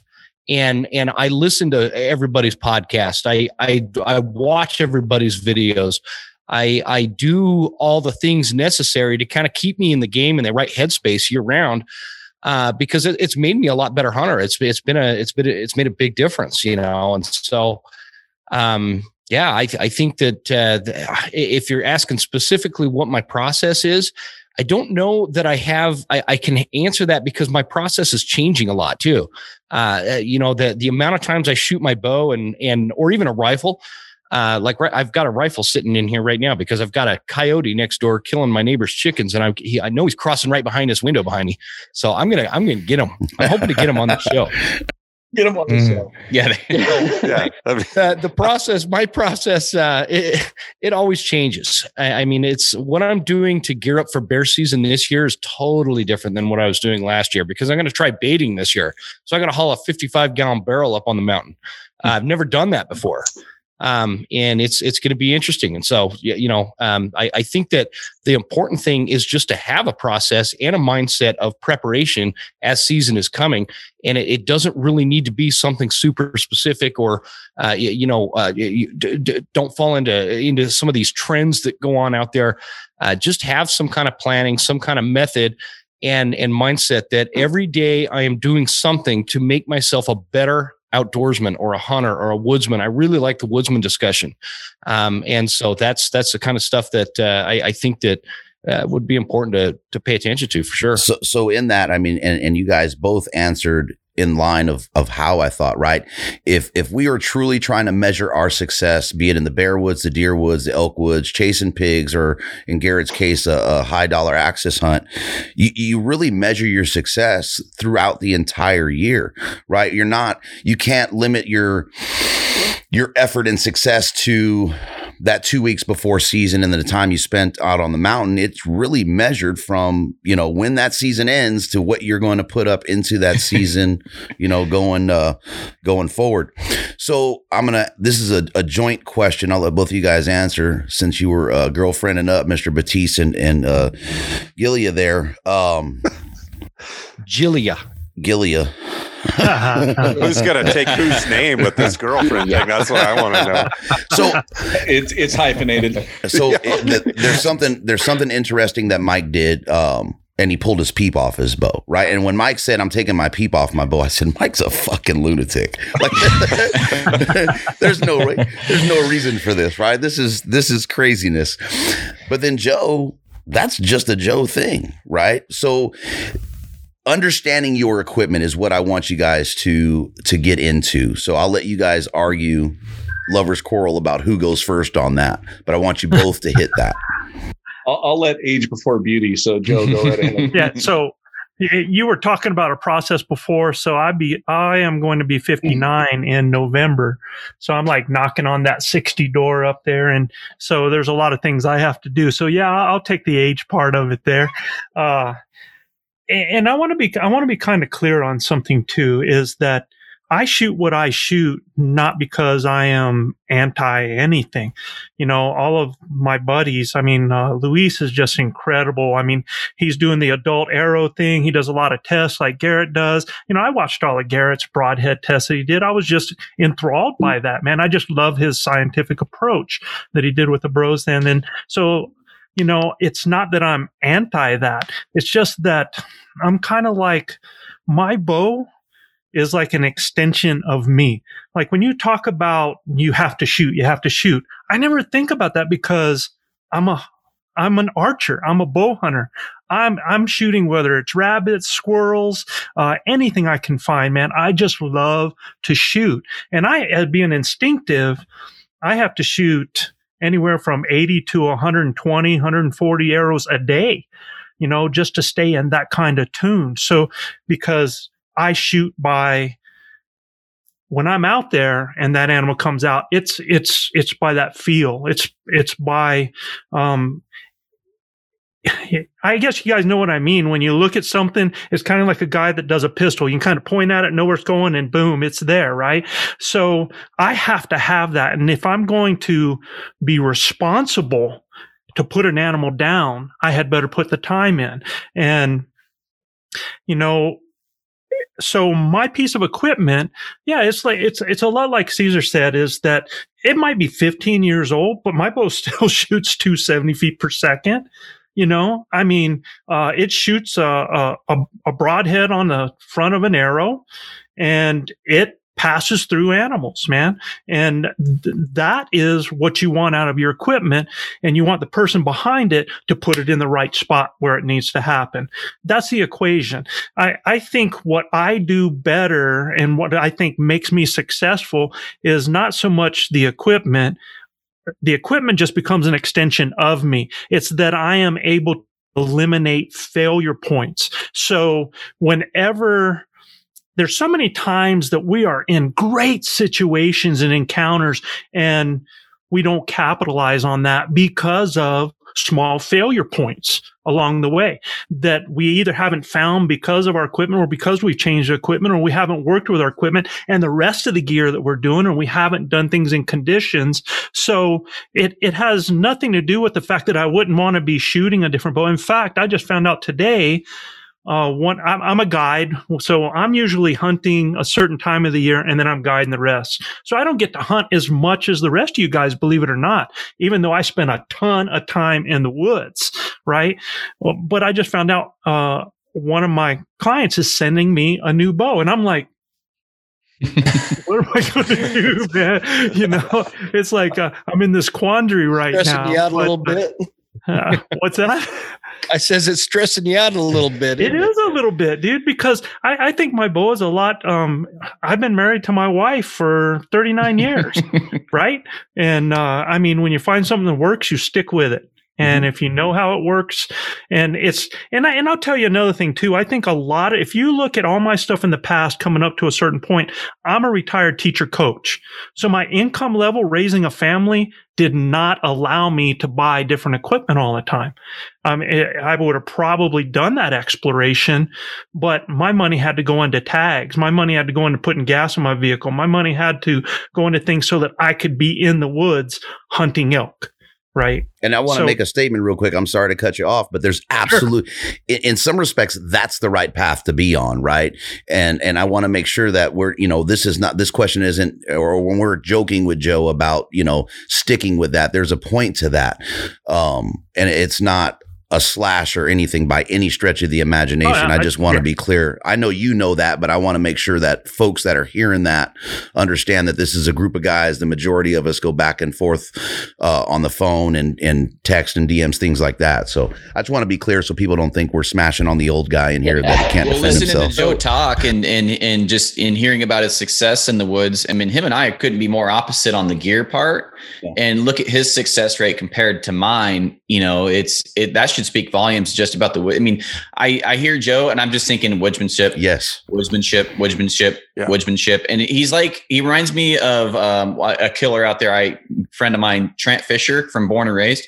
He doesn't know what he's shooting. He couldn't tell you what arrow, barely what broadhead. Sure as hell couldn't tell you what grain it is. And the guy's a straight up killer, right? I mean, and he's, I mean, that's just it speaks volumes to me. The guys that I know that have killed you know, some guys over a thousand animals with a bow, some guys, you know, a lot of guys less, obviously. But you know, I've talked the biggest killers I've talked to, they don't care. They go out and they just get it done, and that's just echoing what Joe's saying there. And I'm really envious of of the success you've had um, and, and sticking with it. I mean, that's that's pretty cool. That- Joe, I have a question oh, for sorry, you. Uh, sorry. Uh, so you you've been using the last the same setup for the last 15 years, you said? So other than it's, I've been doing the same thing. The bow has changed out because I blew up a bow, Right. like I said, and so I actually had to go to a different bow. And up to that point, I was shooting a Pearson spoiler for a while. I had shot Pearson Gray Ghost, you know, and uh, uh, yeah, you're smiling up there, guys. you recognize that stuff, Yeah. right? I started out with the old PSE Nova that was $104 off the, you know, off the rack up there. Um, it, it was just about propelling an arrow and knowing how I could pick up your bow, Caesar, and in 10 shots, in 10 shots, I'll be hitting because I learned the feel of your bow and I can adjust to that. Right. So, uh, but I guess the, the question I have is is previous to you shooting the same bow for 15 years or however long, Mhm. were you a tinkerer before that? In other words, did you get to the setup that you have because you came across a bunch of equipment you didn't like until you found the equipment you did like? No, it came down to the piece of equipment that I could afford oh, or at one time I was shooting for Pearson. So they sent me bows, right? So I would shoot their bow and it came down to tuning my bow so that I was getting a punch and know that I was flying an arrow straight. And then from there, it, it was all on me to know what that bow was doing from 10 yards to 80 yards. And that, that's what I did. It wasn't anything about tinkering other than making sure the bow was punching a hole. Right. That's it. Okay. And then the rest came to me. So Mike, take that take that same question away. Yeah. So so no, and and, and I agree with you know what Joe was saying there, and, and and same thing. I mean, I mean, I mentioned before that you know when I'm hunting elk, I want to eliminate as many variables as possible, and and to me, the peep sight was one of those things that is an that is a variable. I mean, how many of you have drawn back and your peep hasn't rotated all the way, and you're sitting there with your lip or your tongue trying to turn it? Now has that ever happened when there's an animal in front of you and it costs you a shot? So it, it, it's happened to me in the past. But then also, too, is, you know, I turned 51 this year and, and all of a sudden, you know, my eyes changed and in my sight picture just wasn't that great looking through that peep sight. And, you know, I talked to a lot of people and they're like, well, you just need to go to a smaller peep but then you want to open it back up when you're hunting just so that you know light can gather in and i'm like i don't want to be making all these changes. So you know everybody's mentioned it having confidence in your equipment and the way you get confidence is by shooting that equipment and practicing with that, that equipment. Well, in archery, the way you increase accuracy is by repetition, doing the same thing over and over and over again. So if you're consistently doing the same thing with your front hand, if you're consistently anchoring in the same place and you're consistently doing all of those things, I was sitting there one time going, Do I really need this peep sight? So I pulled the peep sight out and basically go to a three point anchor system. I shoot a thumb release. So I take my knuckles, they're right behind my jaw. I have a kisser button and then I have a nose button. So those three mm. points are there all the time. It doesn't change the way I'm looking at the pin. Now I've shot a single pin sight for so many years with that single pin sight, you start getting 60, 70, 80 yards. You have to change your anchor just a little bit. And in fact, Dan with Trophy Taker, he has two different kisser buttons depending on yardages. So he changes his anchor point so that the, you know, looking through the peep, as soon as I removed that peep sight out of the equation, I don't have to change my anchor point anymore with shooting a single pin. It now basically turns almost into a multi pin sight that I get the single pin sight picture.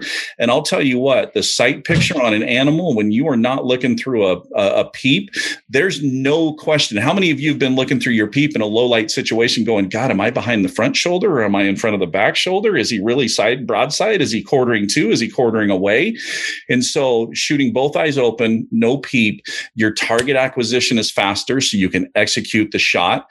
And, you know, guy you've heard me talk before about aim small miss small. And and you know i do this small dot training with a dot at that big at 20 and 30 yards. I'm doing that on an elk. And with both eyes open with that sight picture i can pick that tuft of hair. I can pick that clump of mud. And now my ocd kicks in and says man run that broadhead right through that clump so uh, but no for for me it was it, it was removing another variable something that could affect my hunt out there. I mean, you know, working hard to get that shot opportunity. I don't want something not turning and costing me that opportunity. That's interesting, right? I mean, if, if I said, hey, show of hands, boys, if one of the variables could be removed, the last thing I'm going to think of, right, is my peep sight. I, I mean, that's just not something at least at this point, right? That I that I would say I'm comfortable with saying, yeah, I'll take my peep off, right? It just, man, that that is something else. But then I noticed that you know you're you got your your boy got his first bow, right? He's in the he's yep. on the range with you now, so congratulations yep. on that. Um, you. But you're starting him without the peep. Exactly. So because, and and I think part of it goes back to you know, just like Joe mentioned, where I started in archery with a recurve and shooting instinctive. So those instinctiveness they're ingrained in there. And and so you know if something happens and just like you know joe said a couple of my hunting partners we have the same exact draw. So i can grab their bow and know that i if i take their bow and still do the same things in just a couple of shots, I'm going to be drilling with their bow. So if I have my bow blow up because I drug it through the mud like Jojit did on his four wheeler and it blows up on me, I can grab their bow and, and, and hunt. But yeah, I, I wanted Knox to experience that. And, you know, Liz, my girlfriend, got her started shooting and she's, I got her started on the small dot. Man, it's funny. We, you know, we shoot three, four nights a week and you can just see that OCD and the teeth clenching because she's not putting all three arrows in that little tiny dot at 20 yards. And, and so I joked with her and I'm like, let's yank your peep sight out. And so know, she's shooting without it too. No, she still has the peep sight in for right now. Garrett, so. have you ever shot without the peep?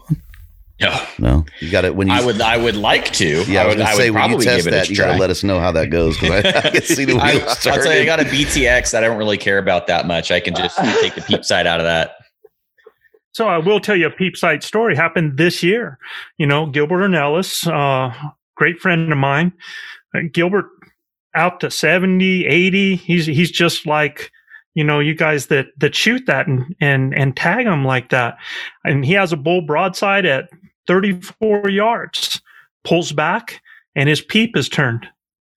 And there he is trying to turn it with his nose. Was a failure point. And he ends up letting this bull walk. And you only get so many opportunities man. They, that that only happens so many times out there. And when he comes to me he's like joe man my peep turned around. I'm like at 34 yards and that was a problem you know?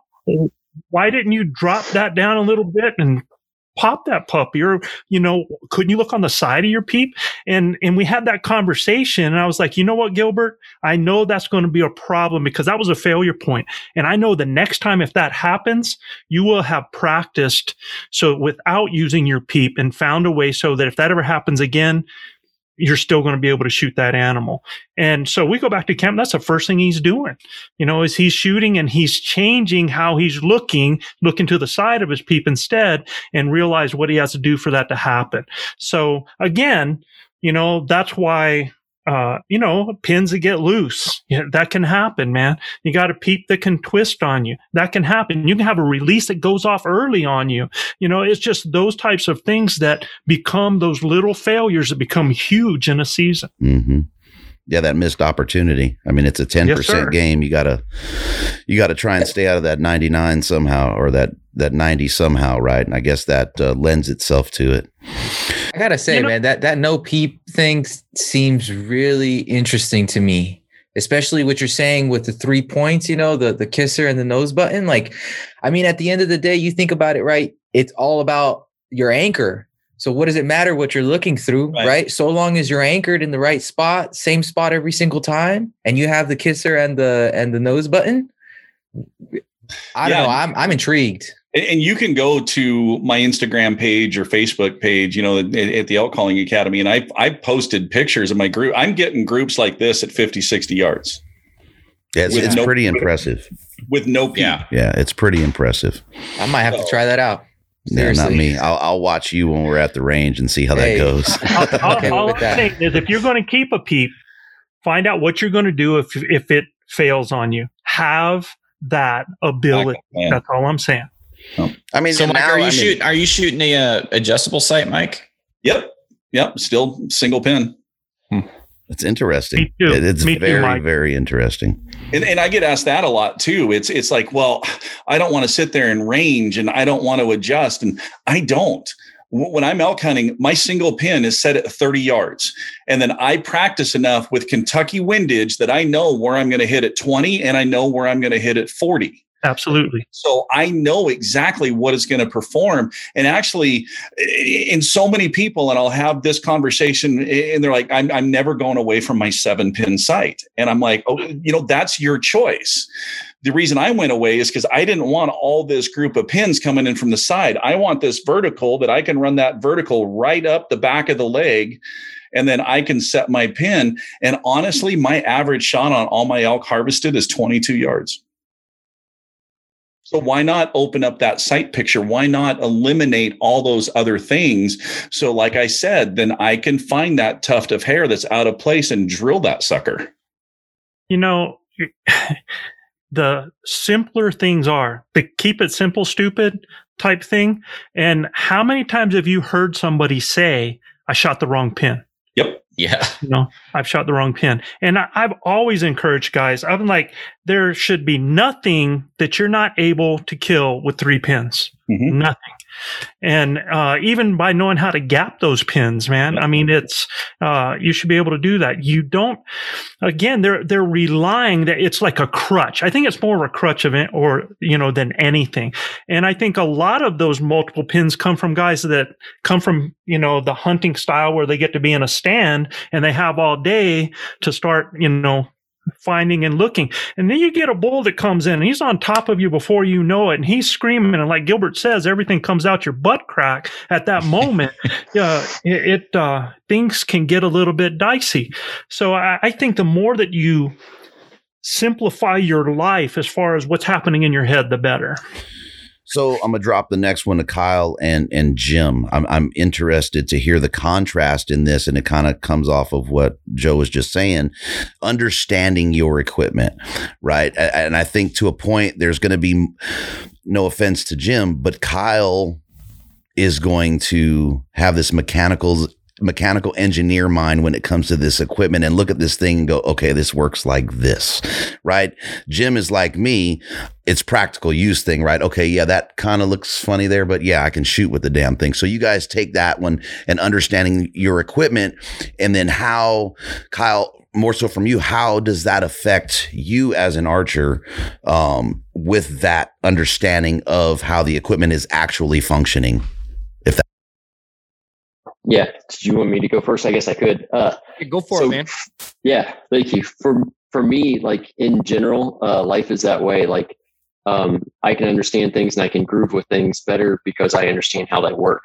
And so when I pull my boat back, I know exactly what's happening. I know what every feeling is to me, and I, uh, you know, I as I pull back, I I know what's going on. I know the stresses involved. I know that what's close, what's not, that kind of stuff. So um, it was interesting. I thought you were going to ask me how I prep for going hunting.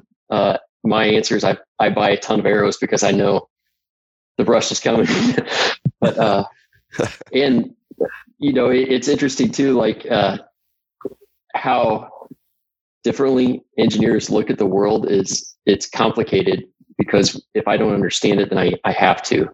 And that's with everything. Um, you know, we're talking, it's so interesting to hear you guys talk about things because I mean, I'm not a huge hunter. Uh, if somebody said that I could go, this is blasphemy in this room, I'll get kicked out. But uh, if I could go, if somebody said you go hunting for a week by yourself, like here in Indiana, you know, whitetail hunting for yourself, by yourself for a week, or you could go to the range and I could have all of my, you know, my lab radar so I can, it's not just the instantaneous velocity of the arrow, but I look at 100 points of data all the way up to 100 yards. So I do studies on arrow weight, um, vanes, different vanes. I've shot well over 30 different types of vanes. I, I'm developing my own vane profile, and I've done probably 20 vane profiles that are that I've shot to get to where I am now. It's done, but it's getting molded anyway. Uh, so I've I've done studies like that with my LabRadar I made my own wind tunnel for arrows. So I, I could put any arrow in there. I could put any broadhead in there and it turns freely. And so I know, uh, like I can get RPM measurements, one vane versus another vane versus one degree, two and a half degree, five degree, four fletch, three fletch. What's the drag? What's the drop? How does arrow weight affect, you know, velocity? How fast does it shed velocity? What's it look like? And so all those things are kind of going through my mind as I'm drawing back. And it's not, it doesn't make it as complicated as it sounds but I just know what's going on. And so I can like I picture I picture it as it's going on. It's not like I'm just pulling back and doing something. I know what's all involved and what's going on with it. So uh the, yeah, I mean, even to hear like Joe talk, like I'm running computational fluid dynamics on my computer right now to study the vane profile that I made to decrease the drag of it. So my vane that's coming out is quieter than a max stealth and has better stability than any of the other vanes out there. Mathematically proven, not like uh, you know, I I I have shot five elk or something, or I, I've shot eight deer with it. Like I could prove it mathematically that it's better than this one. But that's the things that's interesting to me. Like uh, you know, you guys talk about uh, you don't like to fletch arrows. I love to fletch arrows. it's what I enjoy doing. It's relaxing. I love studying how arrow flight is affected. You know, I like looking at uh, watching the wind tunnel. You know, I, I like uh, all that stuff. So uh, for me, like uh, I've been my my big hunt is I go to Wisconsin once a year. Uh, I don't have access to a lot of land here in Indiana, and I honestly don't have time. Full time job as a mechanical engineer and a full time job building arrows for everybody. So it's good that I I like what I do and am focused on it because a lot of guys like you guys, uh, it gives people a lot of uh, confidence when they pull the boat back to know that somebody's some nerd somewhere in Indiana has done a lot of homework to figure out that you know this exact angle is the best to shoot period. You know it's like yeah would you like to hear me talk about vanes for three hours? I easily could you know? Garrett some of you guys hand. really know the answer to that. Garrett knows and I got a Definitely guy question for you though. So does yours does your vane provide as good a steering in the back as the Max Stealth, and is it easier to adhere? Because I'm sold if it is. Yes. so this is this is the material this is not the vane Yeah. this is the material and the answer is a hundred percent and i can mathematically prove it it's quieter than the max stealth it is more stable steering's a, a complicated task uh, to discuss and I, I don't want to dominate the podcast with the aerodynamic speak but uh, it is more stable and it, it- than a max stealth on paper. If you go and shoot it'll be exactly the same but it's quieter than a max stealth. It's quieter than a blazer. Uh, youtube plug but they're go to dca customeros uh, youtube. The videos are horrible. They're short but there's good data there. So uh, check out the one with saber on it and you can hear the difference. Uh, like a max max hunter and a blazer have what i call as a sizzle. So as it goes past the camera you hear a and with a max stealth you hear a and Hmm. honestly like i have another video out there where i shot uh, seven different vanes talking about noise and i didn't really have a, a dog in the fight. Honestly at the end of it i say i don't think vane noise makes a difference. Your bow is louder. Uh, but not to name drop but when i was doing arrows for donnie vincent it, it was he was like it's they have to be quiet. They have to be quiet. And i was like why is that? He's like i'm out in alaska. It's freezing cold. There's nothing out there. So every noise carries forever. And so i was thinking about that and it's true. When you shoot your bow that noise that your bow makes is a thump and that could get something's attention. So it's like paying attention but it's that arrow flight. If it hears that then that's tipping you off. And then along with that it's like why not? Why not make it quiet? And i honestly like how i got into building arrows. Uh, i just kind of started messing around with things and i was like well maybe this will work. And then it became obsession for sure. Um, like the the vanes are going to be Passion. No obsession. Passion is when you do it. Obsession is when you wake up three or four times at night with ideas that you have to write down or you can't go back to sleep. And i'm not joking. Uh, i think about it 24 hours a day. Uh, i know more i do more rocket science than i do mechanical engineering now. Like literally i use programs they use to design rockets to design these vanes. Not joking at all. So how, Uh, how far out how far out are, are you on those? they're going to be about two months. So, uh, like I said, I have the material now. Uh, I'm happy with it. That's what I've been doing. Like I've been uh, bending it and holding it, and then checking to make sure that it's going back straight. Because that I hate that. I hate that. The vane has to be perfect. It can't be good. It has to be perfect. So, the material, you know, remembering its shape, going back to shape, being able to bond really well, bonding to itself. Maybe not using a primer pin. Right. Thank you. Uh, That's that's that's why we get along, my OCD brother. so Kyle, going going back to what I was asking you before we go oh, to Oh, the yeah, Jim. sorry. So when so when the numbers of the matrix are falling down the black screen, right? as you're drawing back. So how does and and, and I've I I don't know how I have never asked you that question uh, as much as we talk. How does that affect you as an archer, right? Are you I know you kind of said it's not happening at the moment, but you're going through that. Now, does that play does that have some weird play as you're going through that? Or it's like, okay, this calculation blah blah blah blah blah, yeah, I'm hitting the mark. yeah it uh, i think me pulling back and knowing that when i pull back i know i've done everything right. I've done my bow set up perfectly. I've shot all the arrows. I've practiced. I've shot my broadheads. I know that this is the best arrow for the, for the job. And so I, it gives me that that confidence to be able to pull back and shoot and i think a lot of people that buy my arrows feel the same way i mean you know they they look really cool they're uh, with the wrap on them they're very customized and all that stuff and i think that that gives people uh, just that extra boost of confidence too. You know, these are made by somebody that's a huge nerd in Indiana again, and you know they they know that I've done the math. This will work. All I have to do is put it on the pin. I don't have to worry about that. And I kind of think the same thing. When I when I pull back, I know what everything feels like, and when I put the pin on there, and I know what that arrow flight's going to look like, I can picture it in my mind, and all I have to do the the funny thing is like, so I in high school I raced go karts uh, with my dad for like five years, and I knew that the the funny thing is about like getting nervous and stuff like that. I don't really get nervous anymore because all I think in my head is just do it right and it's done.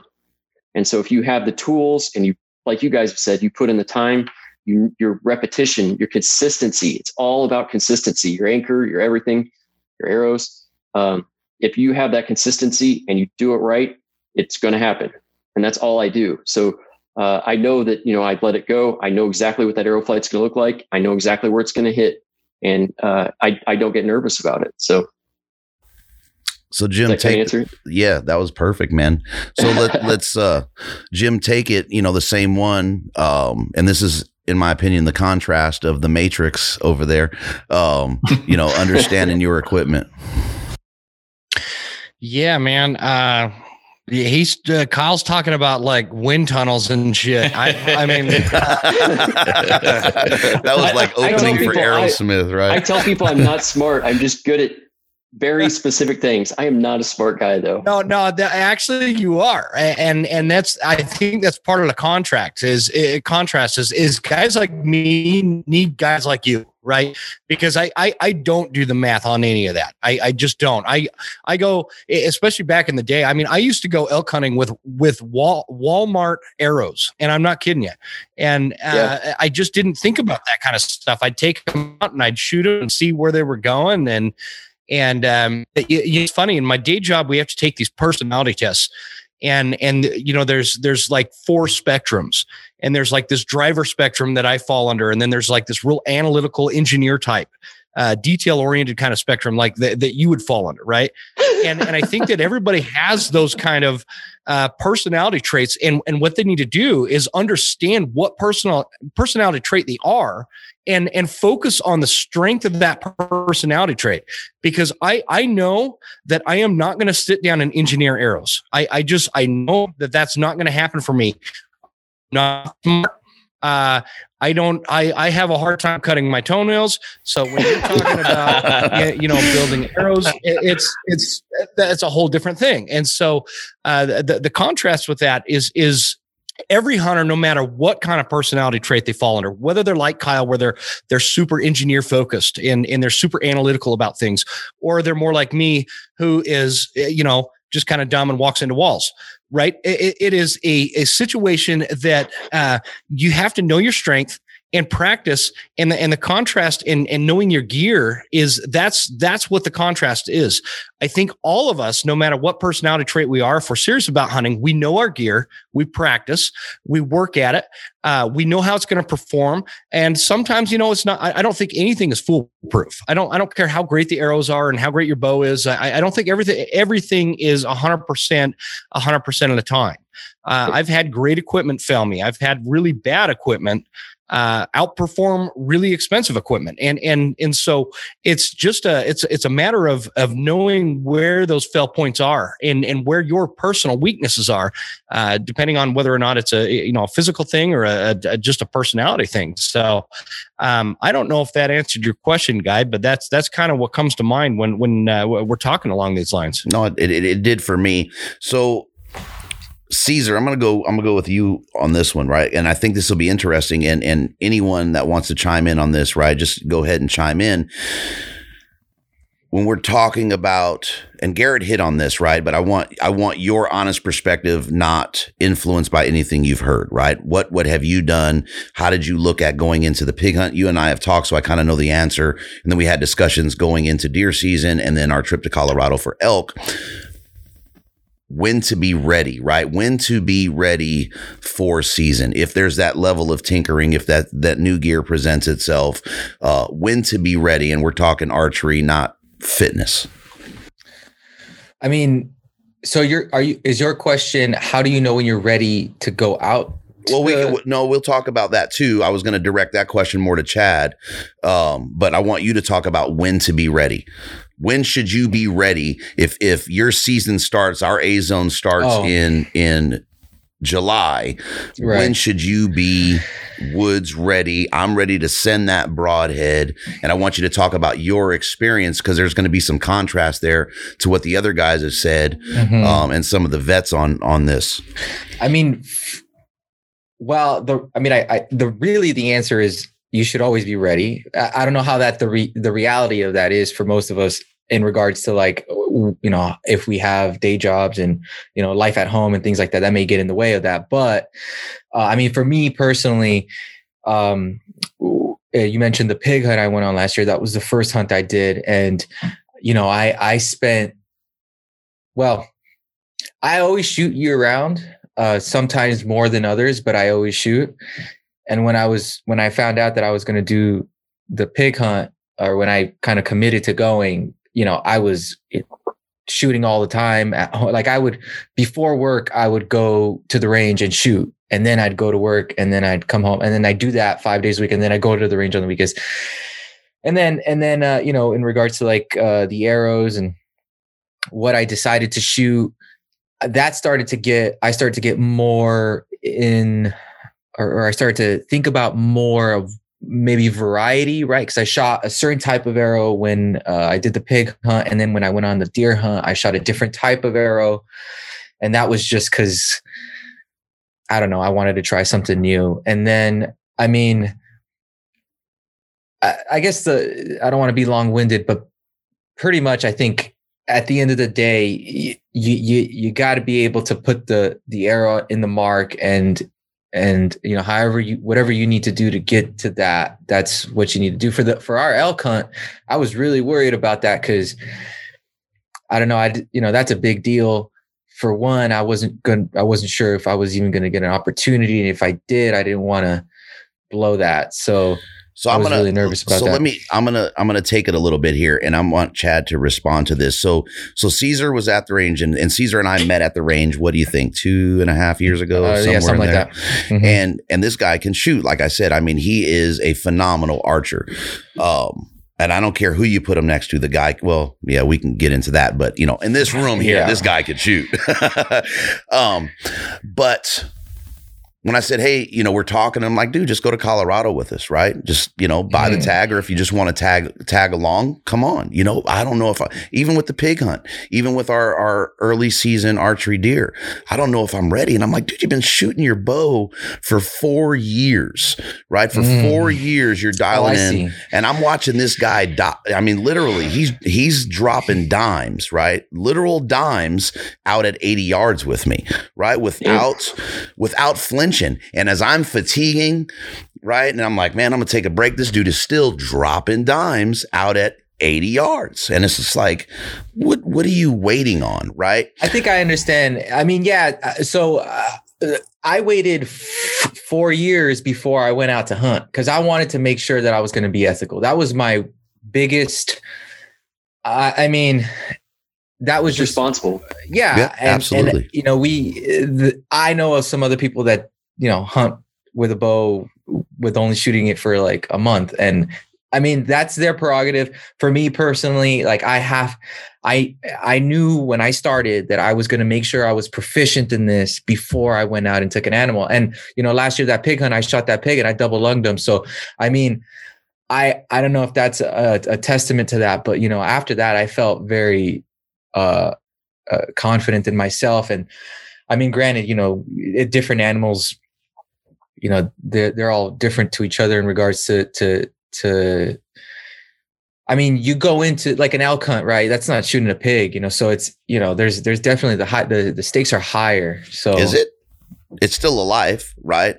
Albeit Yeah, a, but, a, I mean, a think about the- 1100 pound animal versus a 200 pound animal. think about the opportunities like you, you those come few and far between especially for you and i that don't go i mean for for me personally i only been out once and i don't know when potentially i'm going to go again you know and if i don't know it's it's just one of those things where if you need to make it happen it needs to happen or you need to be able to make it happen So Chad, with that, what with your, you know, with with backcountry rookies and everything, um, you get a lot of folks that are new into it. Are do you what do you tell them when they're in that position, right? When they're like, "Hey, I've been shooting my bow for you know two years, or I should I've been shooting a bow for a year," and I'm not saying there's anything wrong with Caesar's decision to hold off, but what do you tell those folks? How do you advance their game um, so that they're ready to go and get into the woods? Yeah, I think the the first thing that they really need to do is make sure their TikTok account and Instagram account and everything's ready to go, so they Didn't can happen put out those sweet dance videos. Um, no, I tell people all the time, just go, just get out and do it because you can sit at that range all day, every day, and you can drop those eighty yard bombs and you can do whatever. But until you get out there and you you hit that mountain, none of that woodsmanship that we've been talking about on here none of that happens and you don't you don't ever learn how to do any of it. You can we could argue i mean we, we could talk about how fun it is. You um, kyle you're down you're over there in indiana. I grew up in indiana. I know it's fun to sit in a tree stand right? And i know it's fun to shoot whitetails out of a tree stand. But it, it- there's just nothing like that the the lessons that you learn at 10,000 feet when you're climbing deadfall and you're just absolutely getting hammered out there. And I, I think that you just have to go. That's how you know when you're ready, right? When you put the gas in the truck and you go down the road and you hit the woods. If you're not, and I tell people this a lot, I talk about it a lot on the podcast. If you don't think that you're ready to, to engage at an animal, shoot an animal, then don't buy the tag. Go with your buddies that year and just learn woodsmanship, learn how to be in the woods. A lot of these guys that are coming out from from out east have never slept in a tent at 8,000 feet or 10,000 feet. And then all of a sudden, because of that sweet TikTok account or whatever it is out there, these dudes are thinking they're going to hit the mountains and go 10 miles deep and they're going to stay 10 days and they've never even slept outside in the backyard. So I, I think there's there's so much to learn just in getting outside and going out and just being being part of it. Being I do. it. I do want to say that I I I didn't. I would have gone out sooner, but uh, the um, the environment that I was in didn't harbor that. So in other words, uh, I don't have any friends that hunt other than Guy, and I met Guy at the range. So I was trying to figure out how to go, and like I knew I wanted to get my license, and I kind of made all those decisions and went through all of that on my own. And then when I finally met Guy, and he was like, "Hey, you want to tag along?" Yes. Yeah. And there's a lot of really good uh, organizations out there for mentorship, right? That teach people how to, to get out there and do it. Um, I, there's there's a lot of people that have get people involved or jump on elk addicts or or whatever self promotion right we have the backcountry rookies nation and uh, there's so many people that go in backcountry rookies nation on facebook and they say hey man i don't know where to start i don't even have a hunting partner I'm thinking about going solo for my first year, right? Because they don't have that person to go. And it's amazing to me how many people will raise their hand and say, Hey, come sit in my camp, man. Come sit around the same. Gerald, you say these kind of things all the time. Hey, come sit at our campfire, right? Welcome to the elk camp. And I, I think that there's a there's a lot to be said. Nothing against you, Caesar. I, I don't I'm not saying anything. I don't know you. I don't know anything about you, but um, a lot of people are scared to ask right? I want to go hunting. Where do I start? You did the right thing. You picked up a bow and you went to the archery range. When you want to meet people that go hunting, where do you go? Right? You, you, you go to the shooting range, you go to the archery range, you go somewhere where you're going to be involved in those like minded people. Um, I don't typically look for hunting partners at Starbucks, right? It's just not how that works. right. Yeah, I mean, they're probably there, but it's just not the environment where you're going to talk about those kind of things. So I, I think that there's a there's a way to get into it, right? There's a way to to be involved, and I think that's kind of where we got really lucky, and we hit a mark where we we are able to kind of educate people through the backcountry rookies. It's it's appropriately named, right? We're out there as an educational piece for people to to go and, and just listen and try to learn something. We've had, I mean, every show we try to be somewhat educational. I don't know if we are or not, but we try. So I'm gonna I'm gonna flip us real quick, right? Because I and I think Caesar and I have had this conversation, and I'm I'm gonna just peel us back into archery a little bit because there's a lot there's a lot to talk about with it, right? And we can go through all this. But the one thing I do want to point out as we're into our hour and 45 minutes here, um, so I'll try and speed us up. If anybody needs to drop off, I understand totally.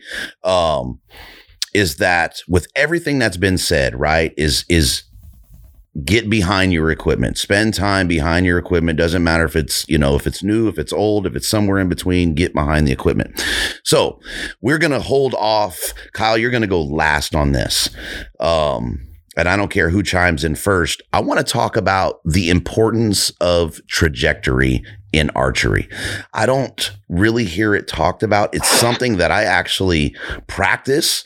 Um, and I think it's in my opinion, it's hugely important. I'm sure Garrett has to practice his, in his Rosie Woods. If Mike's hunting North Idaho, he's having to deal with it. Jim's having to deal with it. So I'd like to talk about trajectory. Um, who wants to take the first stab? Uh, what is trajectory exactly? There, there it goes right there. I'll just give you. It's a squared. Glad there's an engineer in here. That made it easy. Yeah, that's where I call Kyle. Well, okay. So the reason yeah. the reason I bring it up, right, is is because and and I and I'm sure that we've all at some point have fallen victim to the the speed thing when it comes to bows, right? And we have this we have this you know this super fast bow, and or we have this you know 84 pounder and, you know, I want to put this much weight on it. And I got, you know, this 80 pound bow that's shooting, you know, an arc like this now because I want a 620 and no, no offense to anyone's weights or anything like that. Um, but trajectory is huge for me. I have to know what my bow is going to do. I have to know in some of my country that I can thread that needle. If it's this big at this distance, I know where my arrow is going to be in that line of sight. Right. And I'm not saying I'm a badass archer. I'm a decent archer. Um, I think it's an important aspect of what we do. And I just don't hear the conversation when we hear speed and arrow weights and things like that in terms of trajectory so there's there, there's two things I want to touch on real quick, and and I, I have had you know conversations about this, and and and I can't remember who talked about it earlier, but FOC. I mean, FOC right now is a huge thing, and you have people that you you can't have enough FOC. And, and, I'm looking at it going, okay, great. You you have all this FOC, but what are you doing on the back end? What what are you doing to make sure your arrows stay straight? You have all this FOC up front. You have a crosswind, and your back end is shifting. When your arrow hits the target, it's no longer in line. You're losing kinetic energy. You're losing penetration through that because instead of that staying in that same trajectory, same plane, and it doesn't matter if you're shooting on a flat line or if you have a little bit of arc to your arrow it's how your arrow is when it hits the target. Is it staying straight to continue to drive through, or is your back end so light that the wind's drifting it and now you're off angle a little bit and you lose all of that penetration and momentum? So the other thing is understanding your equipment. And Garrett did a great video. Um, God, Garrett, when, was that two years ago when you did about shooting through windows in the brush and you talked about how to use your pins to make sure yeah. that your arrows were That's actually what I was going to bring up. And yeah, yeah, that's, yeah. It's a great video. I, I mean, anybody that's new, it's like you want to know what your arrow is going to do. You want to know if you can make it through that window. Garrett did a great job on this video of explaining it and going, if you have a small window to shoot through, you, you know, look at this so but again understanding your trajectory and and all of that stuff and how your arrow is going to go through that and again it's understanding and knowing your equipment and what's going to happen there so garrett take it away since mike dropped that video and then dropped the video um, so if folks want to check it out I, I don't even know what I called it. so I'll look for it and put it in. The, it was a while ago. I've got over 100 videos on there now. Um, so uh, long story short, first, I, I, have something written down here. And Guy, this is uh, shout out to you, brother, for taking, and I don't mean this anything against Caesar, but thanks for taking a risk on somebody you didn't know. Um, I've, I've done that a few times. It's bit me in the ass. And uh, I think it's anybody that's tried it multiple times, you know, they've probably been bit. Um, and it sounds like Caesar's working out and he's on, you know, I love where he's at. So thank you for expanding the sport and bringing somebody in, and especially somebody with, you know, like Caesar. Um, good job on that. Absolutely, but, man. Appreciate that. Um, so trajectory, uh, that's a whole two hour podcast in itself, to be Understood. honest with you. So Mike brought up FOC and I just start laughing because the more the more I hunt and the more I I kill and the more I talk to these guys that are absolute just killers in every sense of the word, um, they don't even know what their FOCs are. yeah. Right. So um, I used to measure that stuff. I still measure that stuff because that's just who I am. But um, you know, I've been shooting 14% the last few years. I think uh, a standard axis, you know, 28 inch standard axis, 100 to 125 grain tip, you're about you know, with Blazer vanes, you're about a 10% FOC on that. Um, with a 9.5, you know, 340, 9.5 GPI. So, I mean, that's, that's getting a lot of kill. That's probably the number one arrow out there that kills stuff is around here, at least is an Axis 340. That's what I shot my pig with.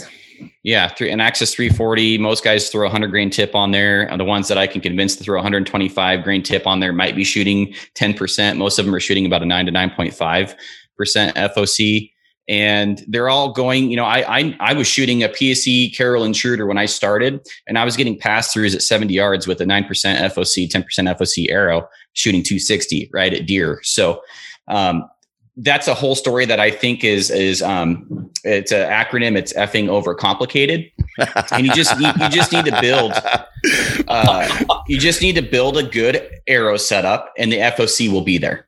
I'm going to leave it at that. Uh, for speed, um, for, for me personally, speed is I, I, like the the tuning the tunability of an arrow going about 280. Um, I've since backed it down since I've been shooting about 500 ish grains. I shoot 480 right now, about 271 feet per second. And I, um, to explain what Mike brought up, the video, if you want to know if you're going to hit a tree or a limb, um, you have pins, probably 10, 20, 30, 40, 50, 60 whatever it may be, um, you can range that obstacle, preferably before the animal's there, right? A little bit of foresight goes a long ways. And when you failed as much as I have, you find eventually ways to succeed.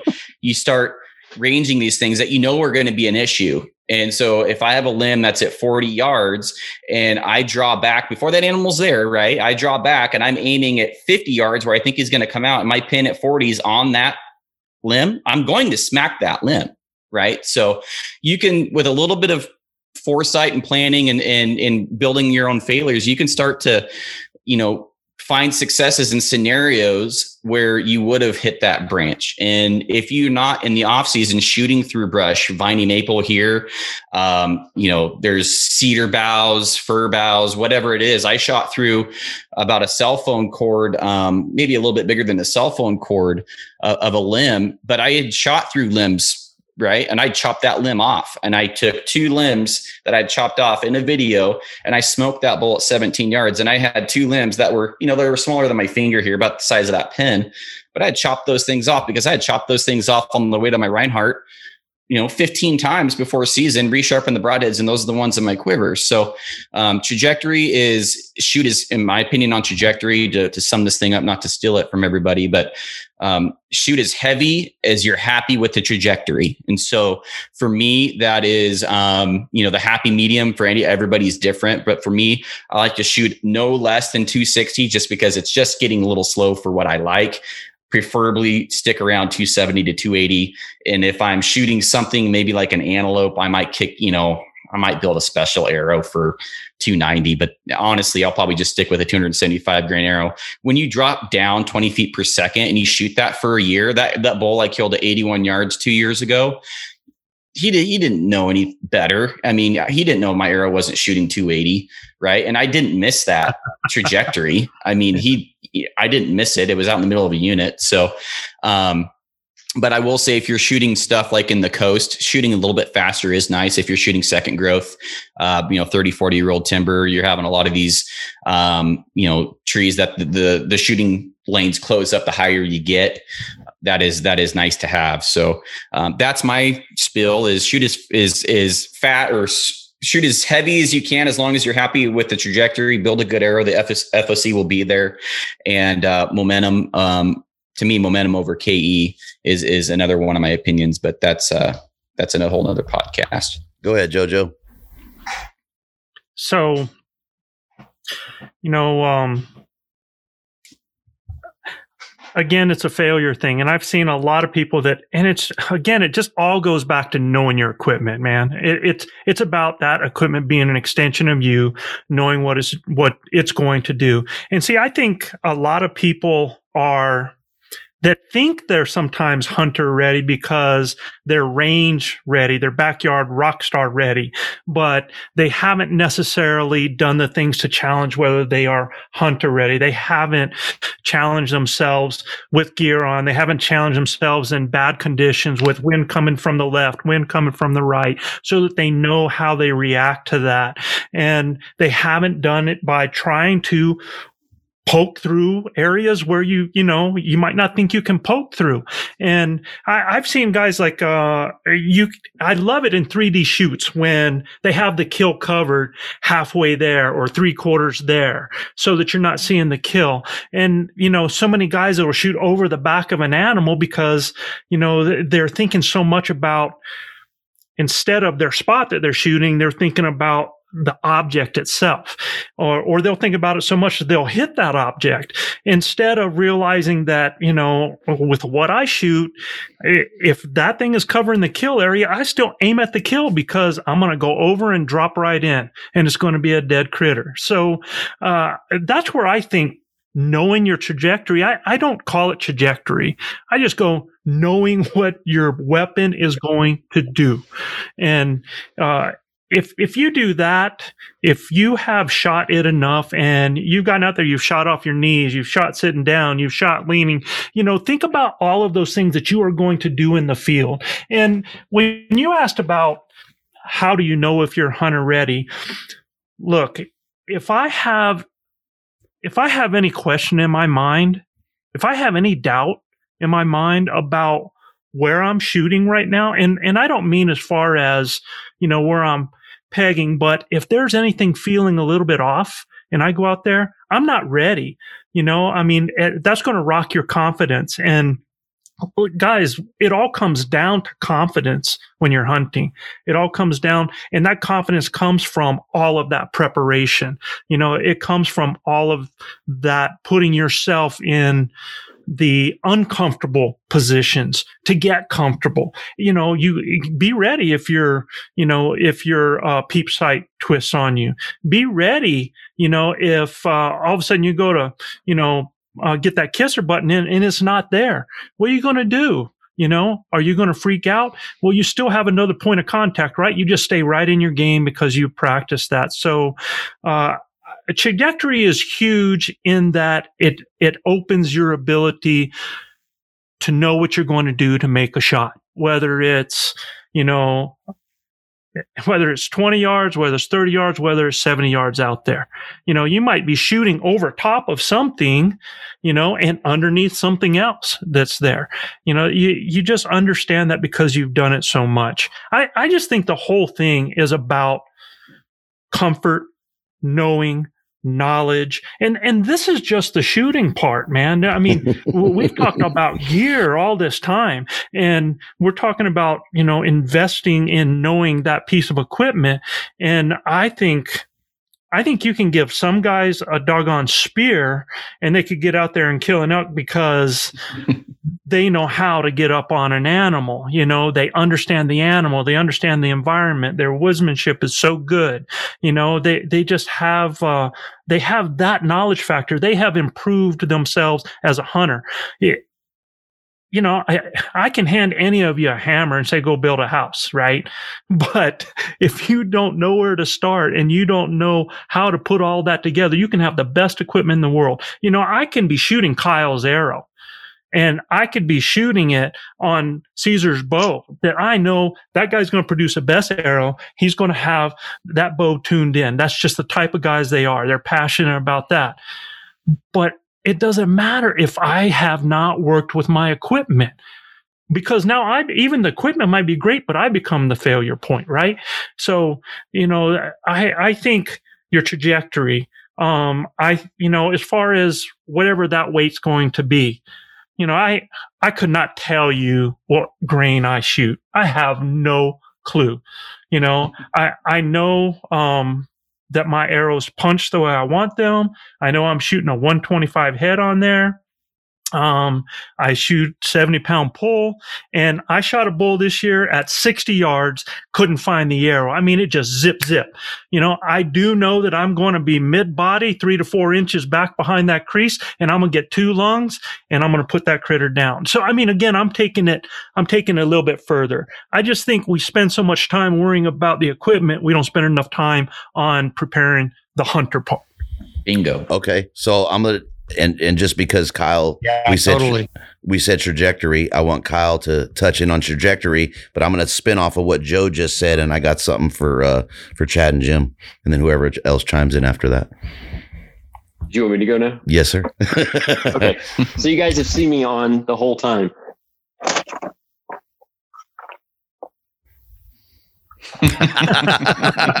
the Matrix, buddy.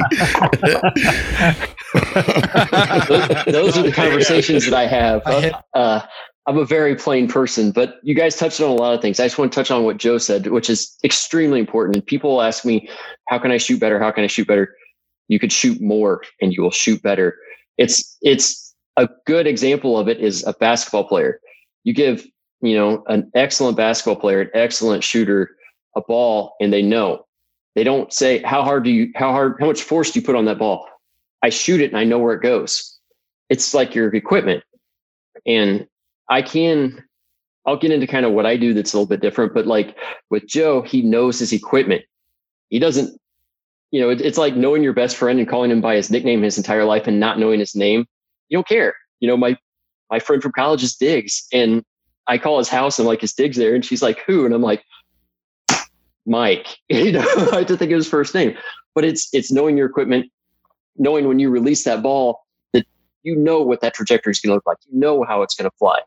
That's the important thing, I think, with it. Uh, I and there's uh, FOC as a whole.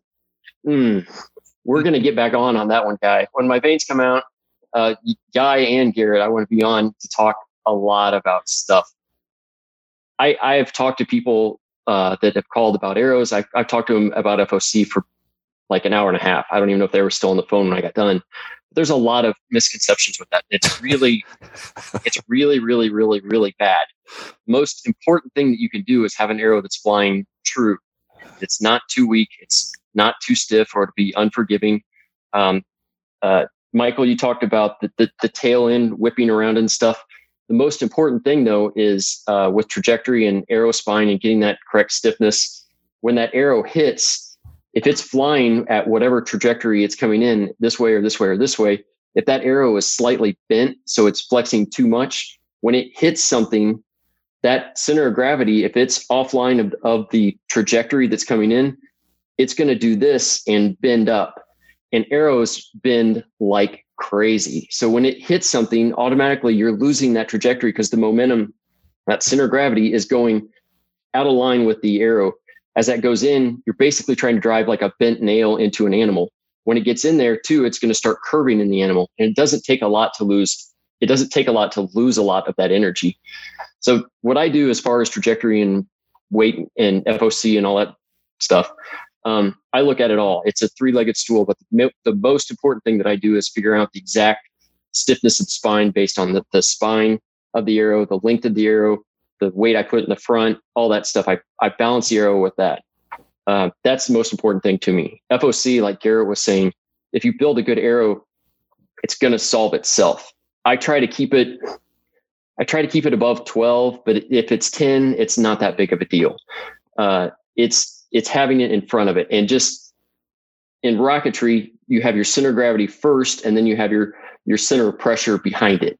And knowing where all that stuff is at and being able to optimize that stuff, that's more important than knowing, you know, the center of the arrow.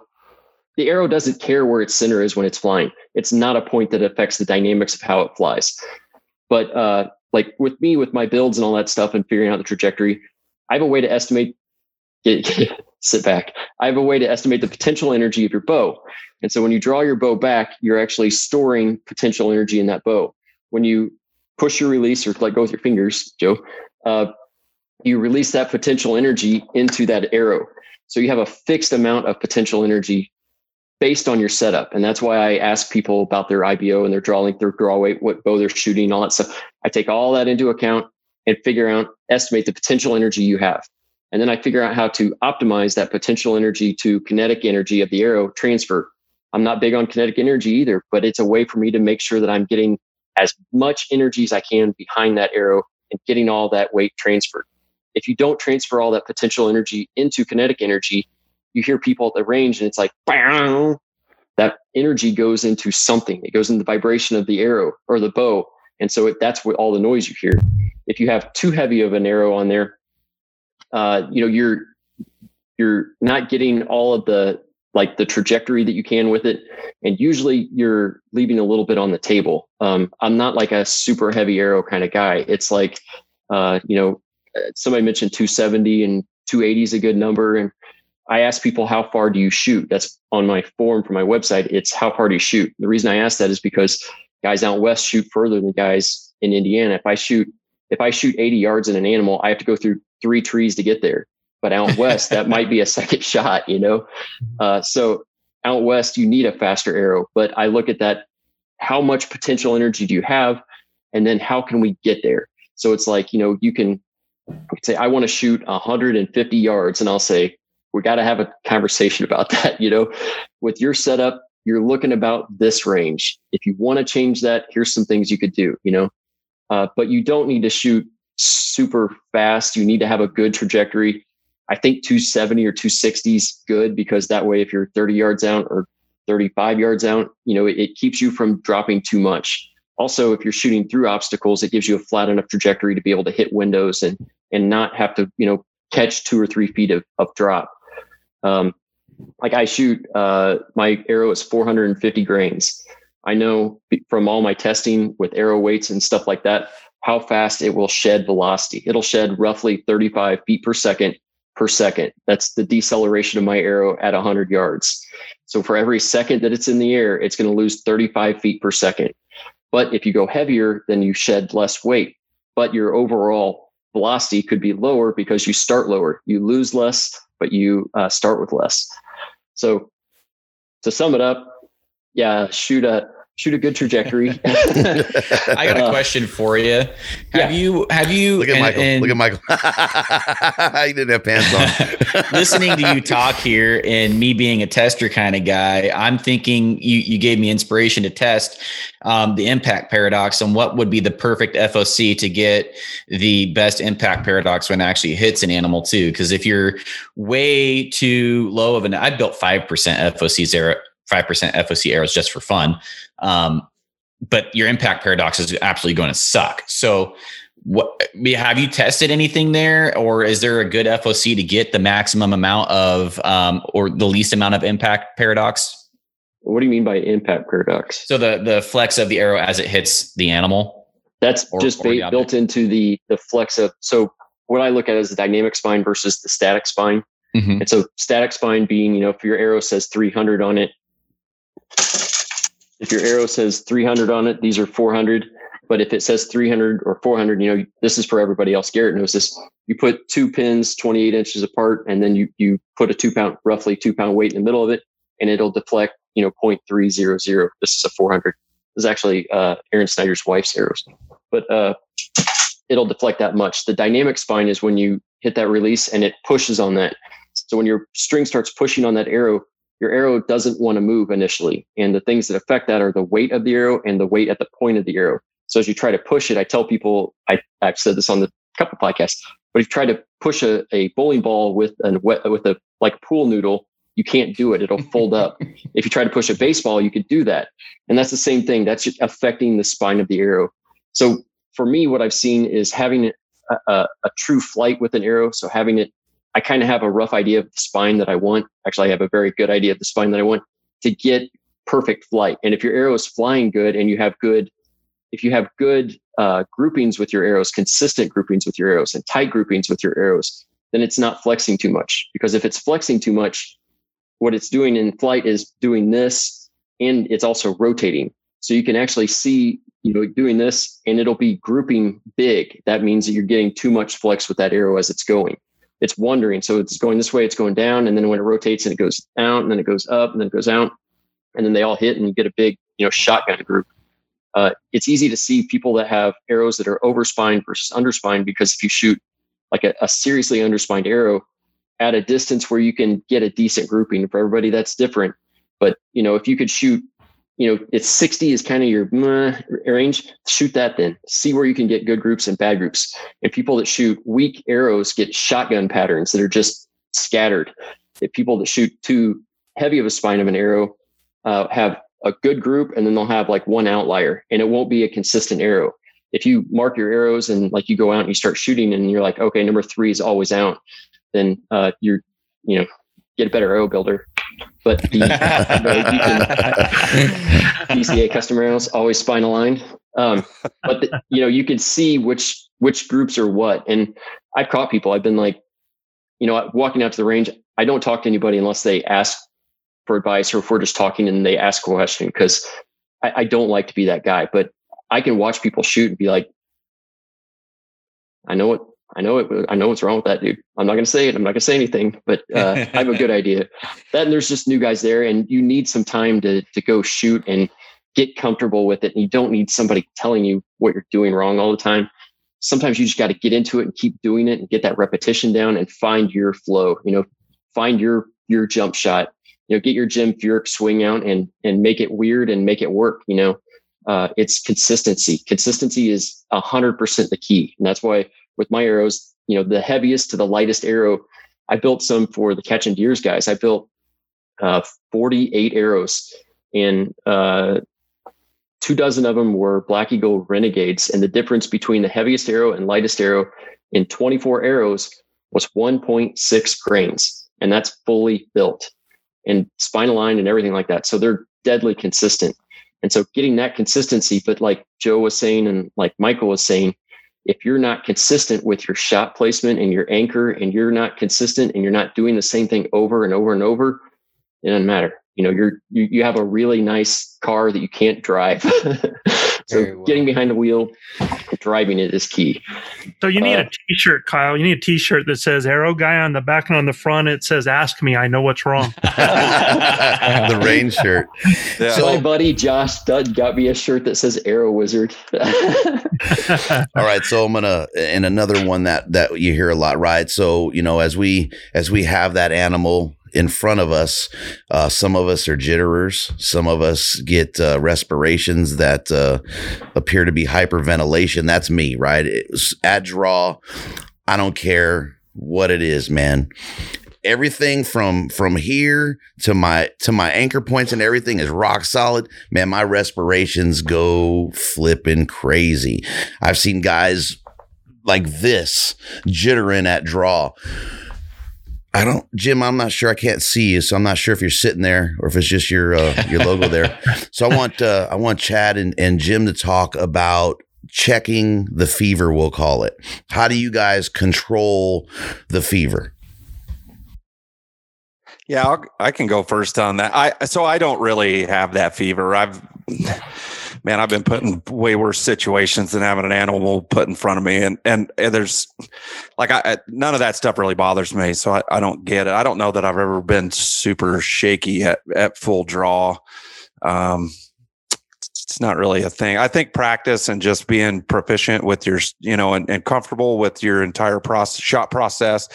I mean, that's got to be a key, but I don't know. Is it even possible to shake that if you if you're a nervous shooter like that? Is that I don't I don't know possible to shake it? I think there's a hit of adrenaline that comes and controlling that hit of adrenaline is, you know, to each their own. Some guys are great at it. Like for me, it's respirations, but yeah. you put me behind a rifle and I'm the shaky guy, right? Yeah. But, I, but I'm steady shot, you know? So I think that hit of adrenaline is what does it. I just, like, yeah, you probably. know, I just eat up having that animal in the sights. But you know, cool hand Luke over here, I shouldn't even ask him the damn question.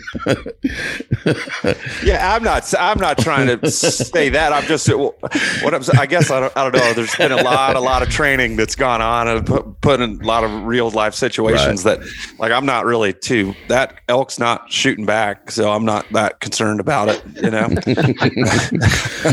um, I, I yeah yeah. I, I, don't know. Maybe Jim's maybe Jim's got Jim, something better Jim's for you. Been sir. dumping off here and there. Washington or uh, Idaho has a really bad signal for some reason.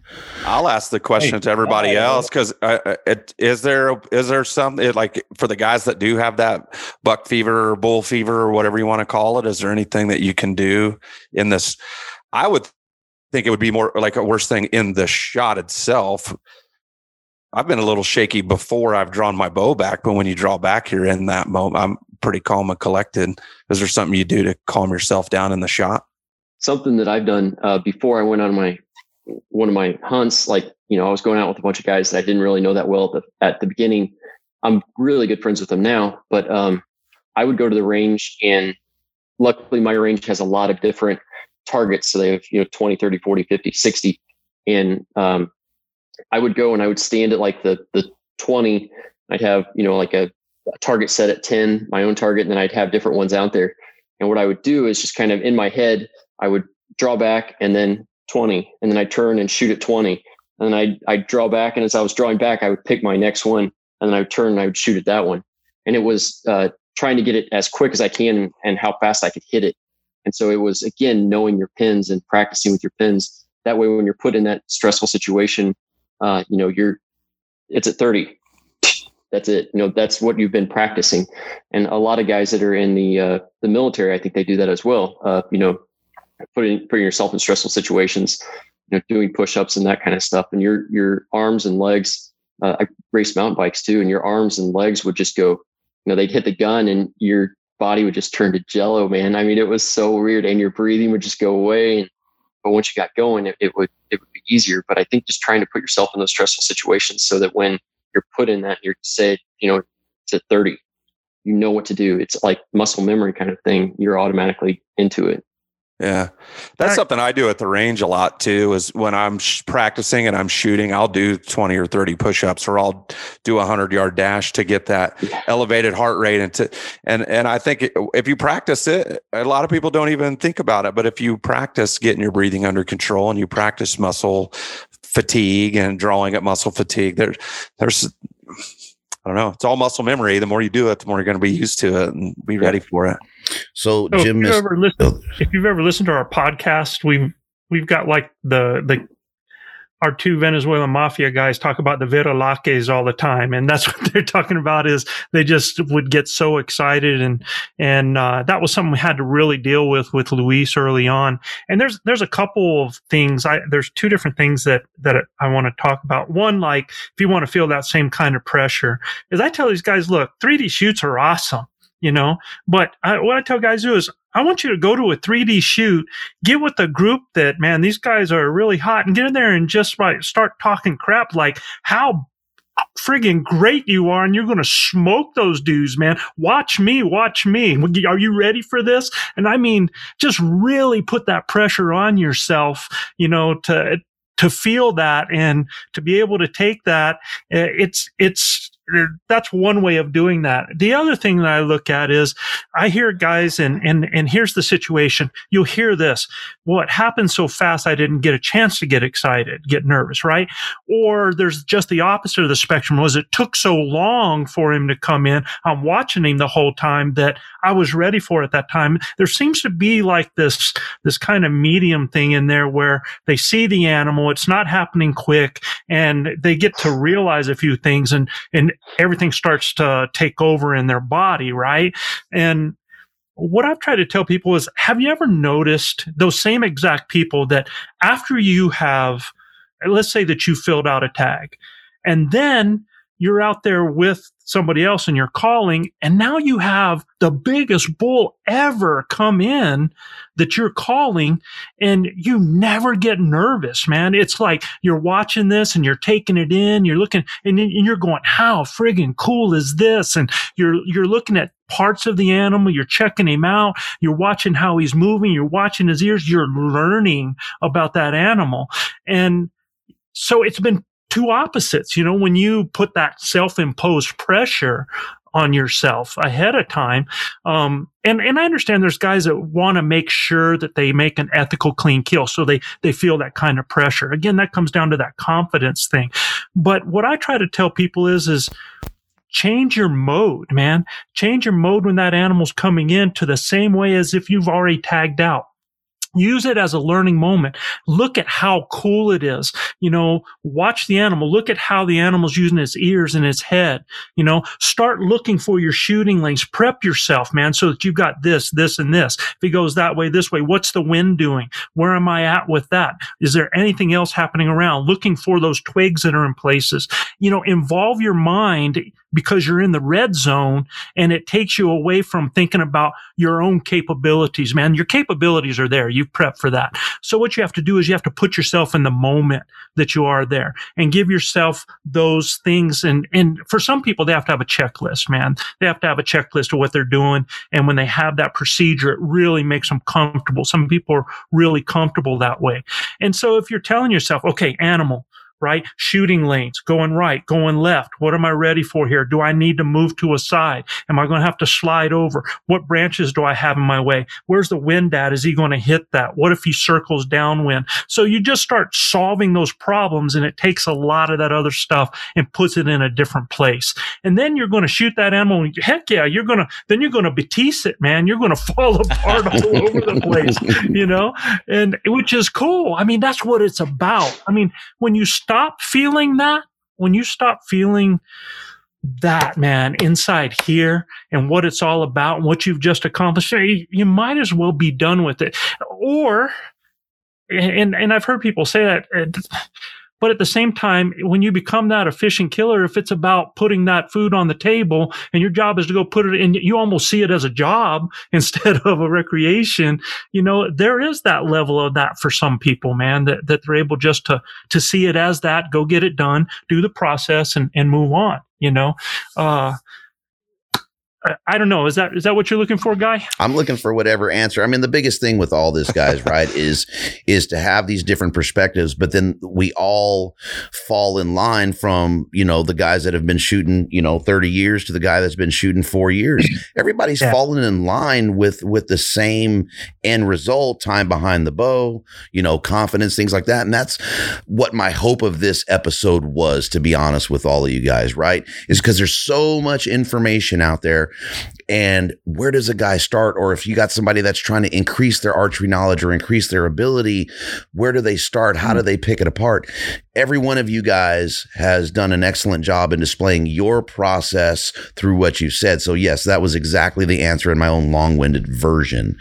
Um, I don't want to ignore Mr. Jim Huntsman. So, I love it. Caesar and I getting ready for season last year. We're back at 70, 80 yards shot breaks. I'm like, it's hitting. That's a fucking dime, right? that level of confidence when the shot breaks, Jim. That's that's what I want you to talk about, right? Because it's so important to know that you are hitting that mark. You know, screw a target, screw the foam. When that animal is in front of you, that shot, in my opinion, I I am not squeezing this unless I know that that shot is going to hit that mark. Yeah, yeah, no, you put it pretty good, man. I mean, I, I think that it's super situational when when you're talking along those lines.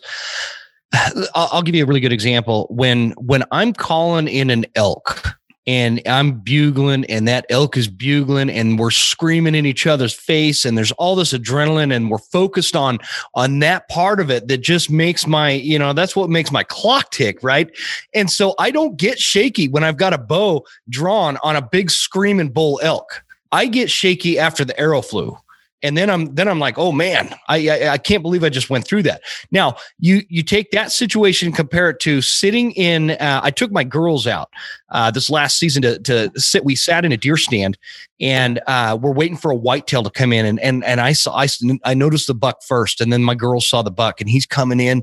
He's coming real slow and cautious and uh, I noticed myself I'm getting a little bit shaky because there's there's really nothing else to focus on. I don't have any control there. I'm waiting for the buck to come in right? And so that that situation is um super dependent on what's going on around you and what you're focused on.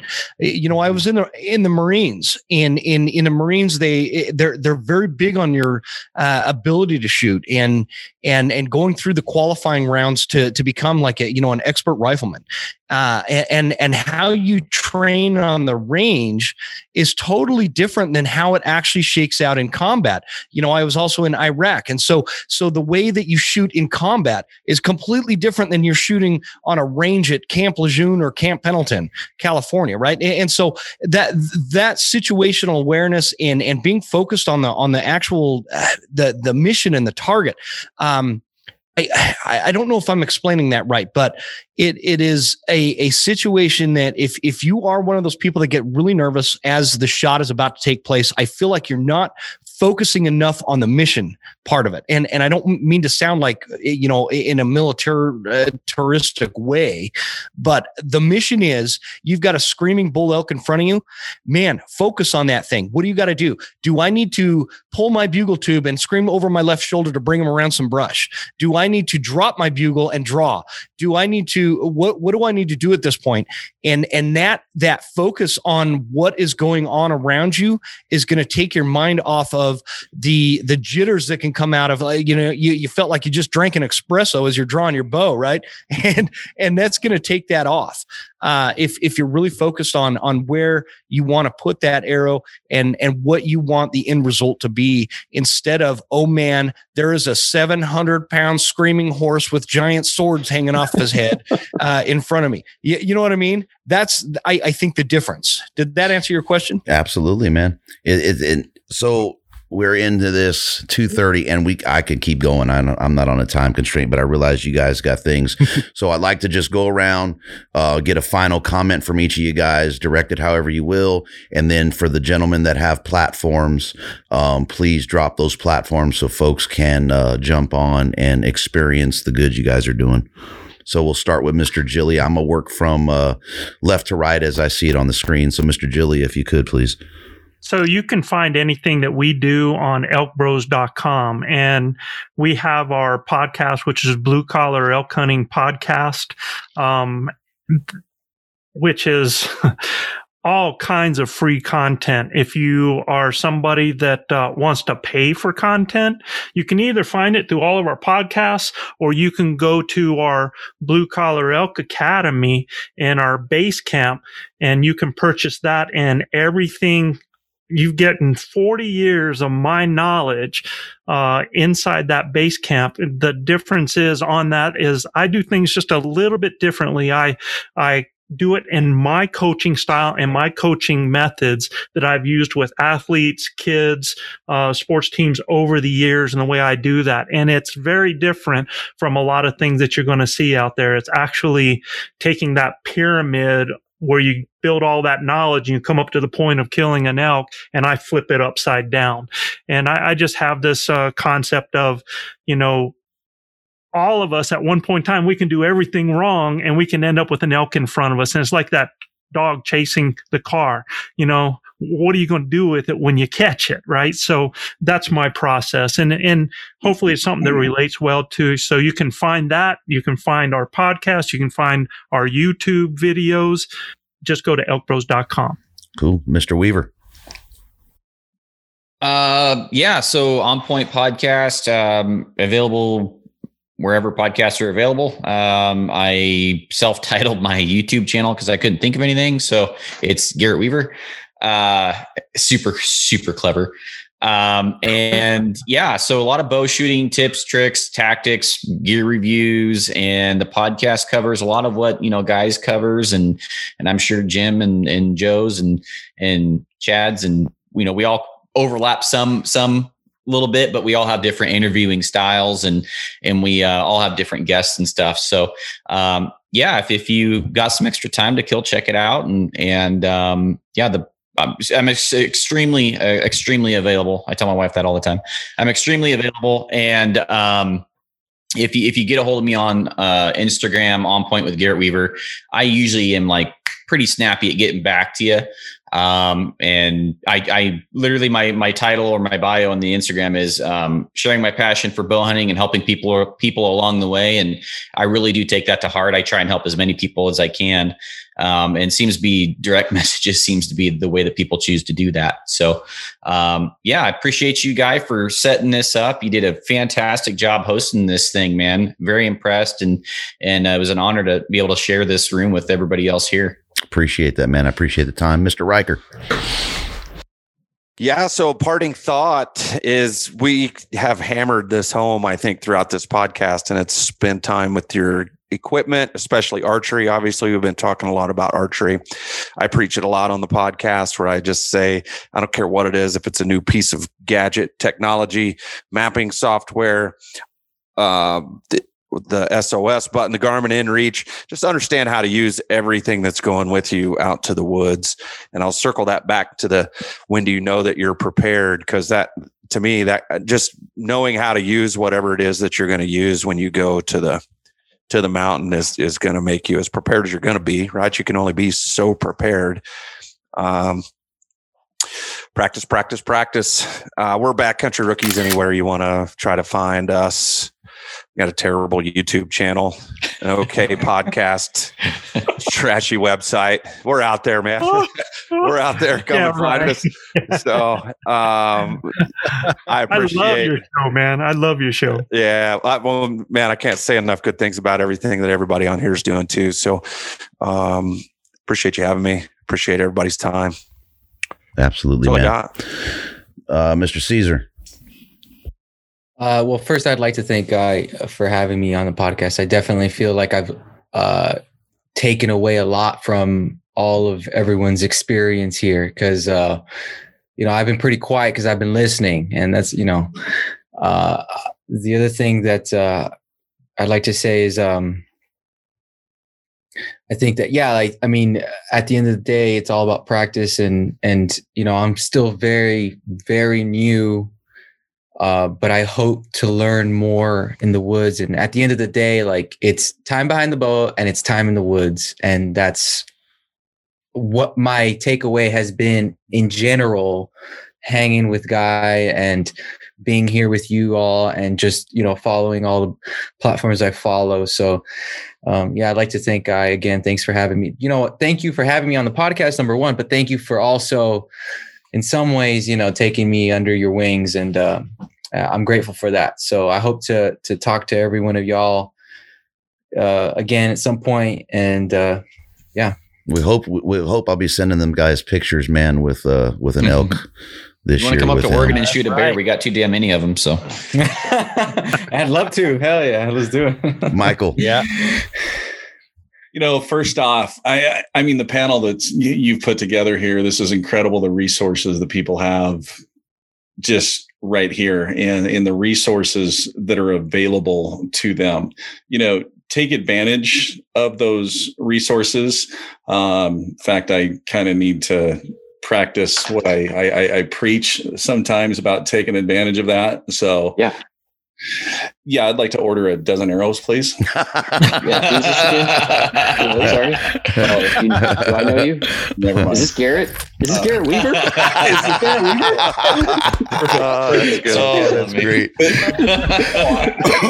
the resources that are here and the resources that are available to, to people that can help them shorten the learning curve. And um, I mean, I admire and respect each and every one of you and, and love what you guys are doing to pay it forward and give back. So, uh, as far as my platform is elkcallingacademy.com. Uh, it's that same thing, elkcallingacademy.com on Facebook, Instagram, YouTube, TikTok. Yeah. you got a TikTok? You're on TikTok? you know, I, was debating whether I was going to hope that's true. out there or I mean, was I going to throw TikTok or was I going to throw the fans only? I mean, I mean which route was I going to go here? Oh, so, that one I'm not surprised. yeah, and then, uh, oh my gosh. Academy.com. We, uh, over at elkcallingacademy.com, we got that mastermind group that uh, has, you know, kind of take the lessons and everything from the 30 plus years that of mistakes that I've made out in the out in the woods and just kind of give that to the mastermind group. Every two weeks we do live Q and A's just for that mastermind group and uh, just switched over to a new live stream platform. In fact I reached out to Guy and, and I have that ability now to bring you know guys such as yourselves in and you can remote in on this live stream right from where you're at and just kind of share experiences and journey and, and and, that kind of fun stuff. But guy you know is always extremely humbled to be a part of this and and to receive the invite and and thanks for having me. Absolutely brother. Appreciate it. Kyle. Yeah so uh, again guy thanks for pulling everybody together. It's a fun crew man and it just re you know reaffirms everything that you know hunting people are good people. Like there's no joke about it. I didn't know a few of the guys that are on here and you know, I've been more than impressed. I've learned a lot and they're just good guys and there's something to be said for that just in general. Just being a good person is a is a good good skill to have. Um, I try to instill that in my kids, but uh, yeah, thanks for having us on. It's good to see some of the old friends and make new ones. Um, DCA Custom Arrows. Uh, I got the website and uh, I got a website, Instagram, Facebook, all that kind of fun stuff. Um, Can you I'm say working- the website a little slower, Kyle? Because it just flowed together for me. What is yeah. that? Yeah. DCA Custom Arrows. Thank you. Yeah. so yeah, DCA Custom Arrows uh, dot com, and then uh, Instagram DCA Custom Arrows. Uh, you could see a lot of the stuff on there. All the stuff that I post on there, all the you know how the wraps look, and they all look I'm not an artist, but you know, I, I kind of get lucky sometimes. And, but the main thing that I focus on is the math. And I, I just love doing that. So I have a bunch of new products that are coming out this year. Uh, some that already did. So I got some uh, points that I've done. Uh, they're called subsonic, but, uh, and they're, they're aerodynamic and all that stuff. But the other nice thing is they're rounded. So you can't poke yourself with them. You can't rip vanes off or anything with them. Uh, but I'll have other stuff. The vanes are coming out. Uh, and I'll keep all that stuff up to date on Instagram. Um, I'm behind on emails. Uh, I have two full time jobs right now, plus I'm a dad and a husband and everything. So life's a balance, uh, but I'm way behind on emails. Uh, I apologize to everybody that that's submitted some, but uh, you know it's it's a good community, and uh, I think like everybody said, practice, practice, practice. That'll get you better, and everybody should be nice to each other, man. And it, you, because you didn't bring it up, so Kyle has a VAT, right? It's a vane alignment tool. Oh, and yeah. uh, that thing has been money for me building my vanes and, and testing different offsets. Um, oh. so it's it's worth every that, bit of the ten. That was a great idea. Yeah, yeah, yeah. So this is it. So this allows you to align your Bitzenburger jig so that you can get my hat in there too. so you can uh, you get it exactly right, and you know you can get anything on here uh, on a bits, you'll probably get, you know, five, five and a half degrees. Uh, I'll tell everybody that I fletch everything at two and a half degrees. That's where I found with my testing that it, you get optimal performance. No parachuting, good grouping, you know, no wondering, uh, that kind of stuff. But yeah, the, the vane angle tool is cool. Uh, it's all, all the stuff's available on my website now. Um, and anything you guys do, uh, you know, it keeps me going and it keeps me working on products that are coming out. And, you know, I, people ask me all the time, do people care about vanes? You know, why do you have a wind tunnel that seems stupid? It's just an arrow. Great. I don't care. I love it. And uh, if anybody can benefit from, benefit from it, then that's great. Uh, I do it for my own uh, kind of curiosity to be personal about it. But like, you know, uh, there's people out there that like to do this stuff, and there's people out there that kind of dig what I do. So I appreciate all those people. Heck yeah. Awesome. Mr. Huntsman, uh, Michael, do you want to talk about your hat situation that you got going on? he, he thought it was a decoy show. It's- yeah, you weren't here earlier. It's it's Jim. It's the it's the hearing enhancer five thousand. My goodness, He's got a video for it on his TikTok channel. I, I tell you, oh, I don't want to see that one. That's weird. That one's over on the family. So yeah, yeah I don't was- know if there's there's a oh, pants version and a no pants. I, I challenge you to kill an elk with that on your head this year. I would challenge you. I I like Garrett's idea, man. I mean, wearing your depends on the wrong side of your body.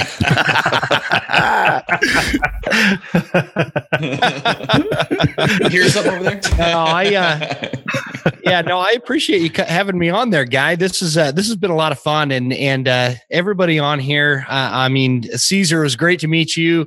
Uh, you you you guys, I just I some of you I haven't met. Uh, Garrett, I'd love to get you on my show to talk about the wood, woodsmanship thing because my my podcast, the Western Huntsman podcast, is kind of focused on on that aspect of it. Like uh, we we've we've talked a lot of gear and and and things along those lines that I'm not super technical about, but but where my show focuses is on that kind of thing, the woodsmanship, how to how to read a mountain, how to how to get in front of a bull elk, and how to locate elk, and how to locate deer, and and and, and these things. We talk about everything from uh, you know mountain public land whitetails to how to rap uh, vanilla ice songs.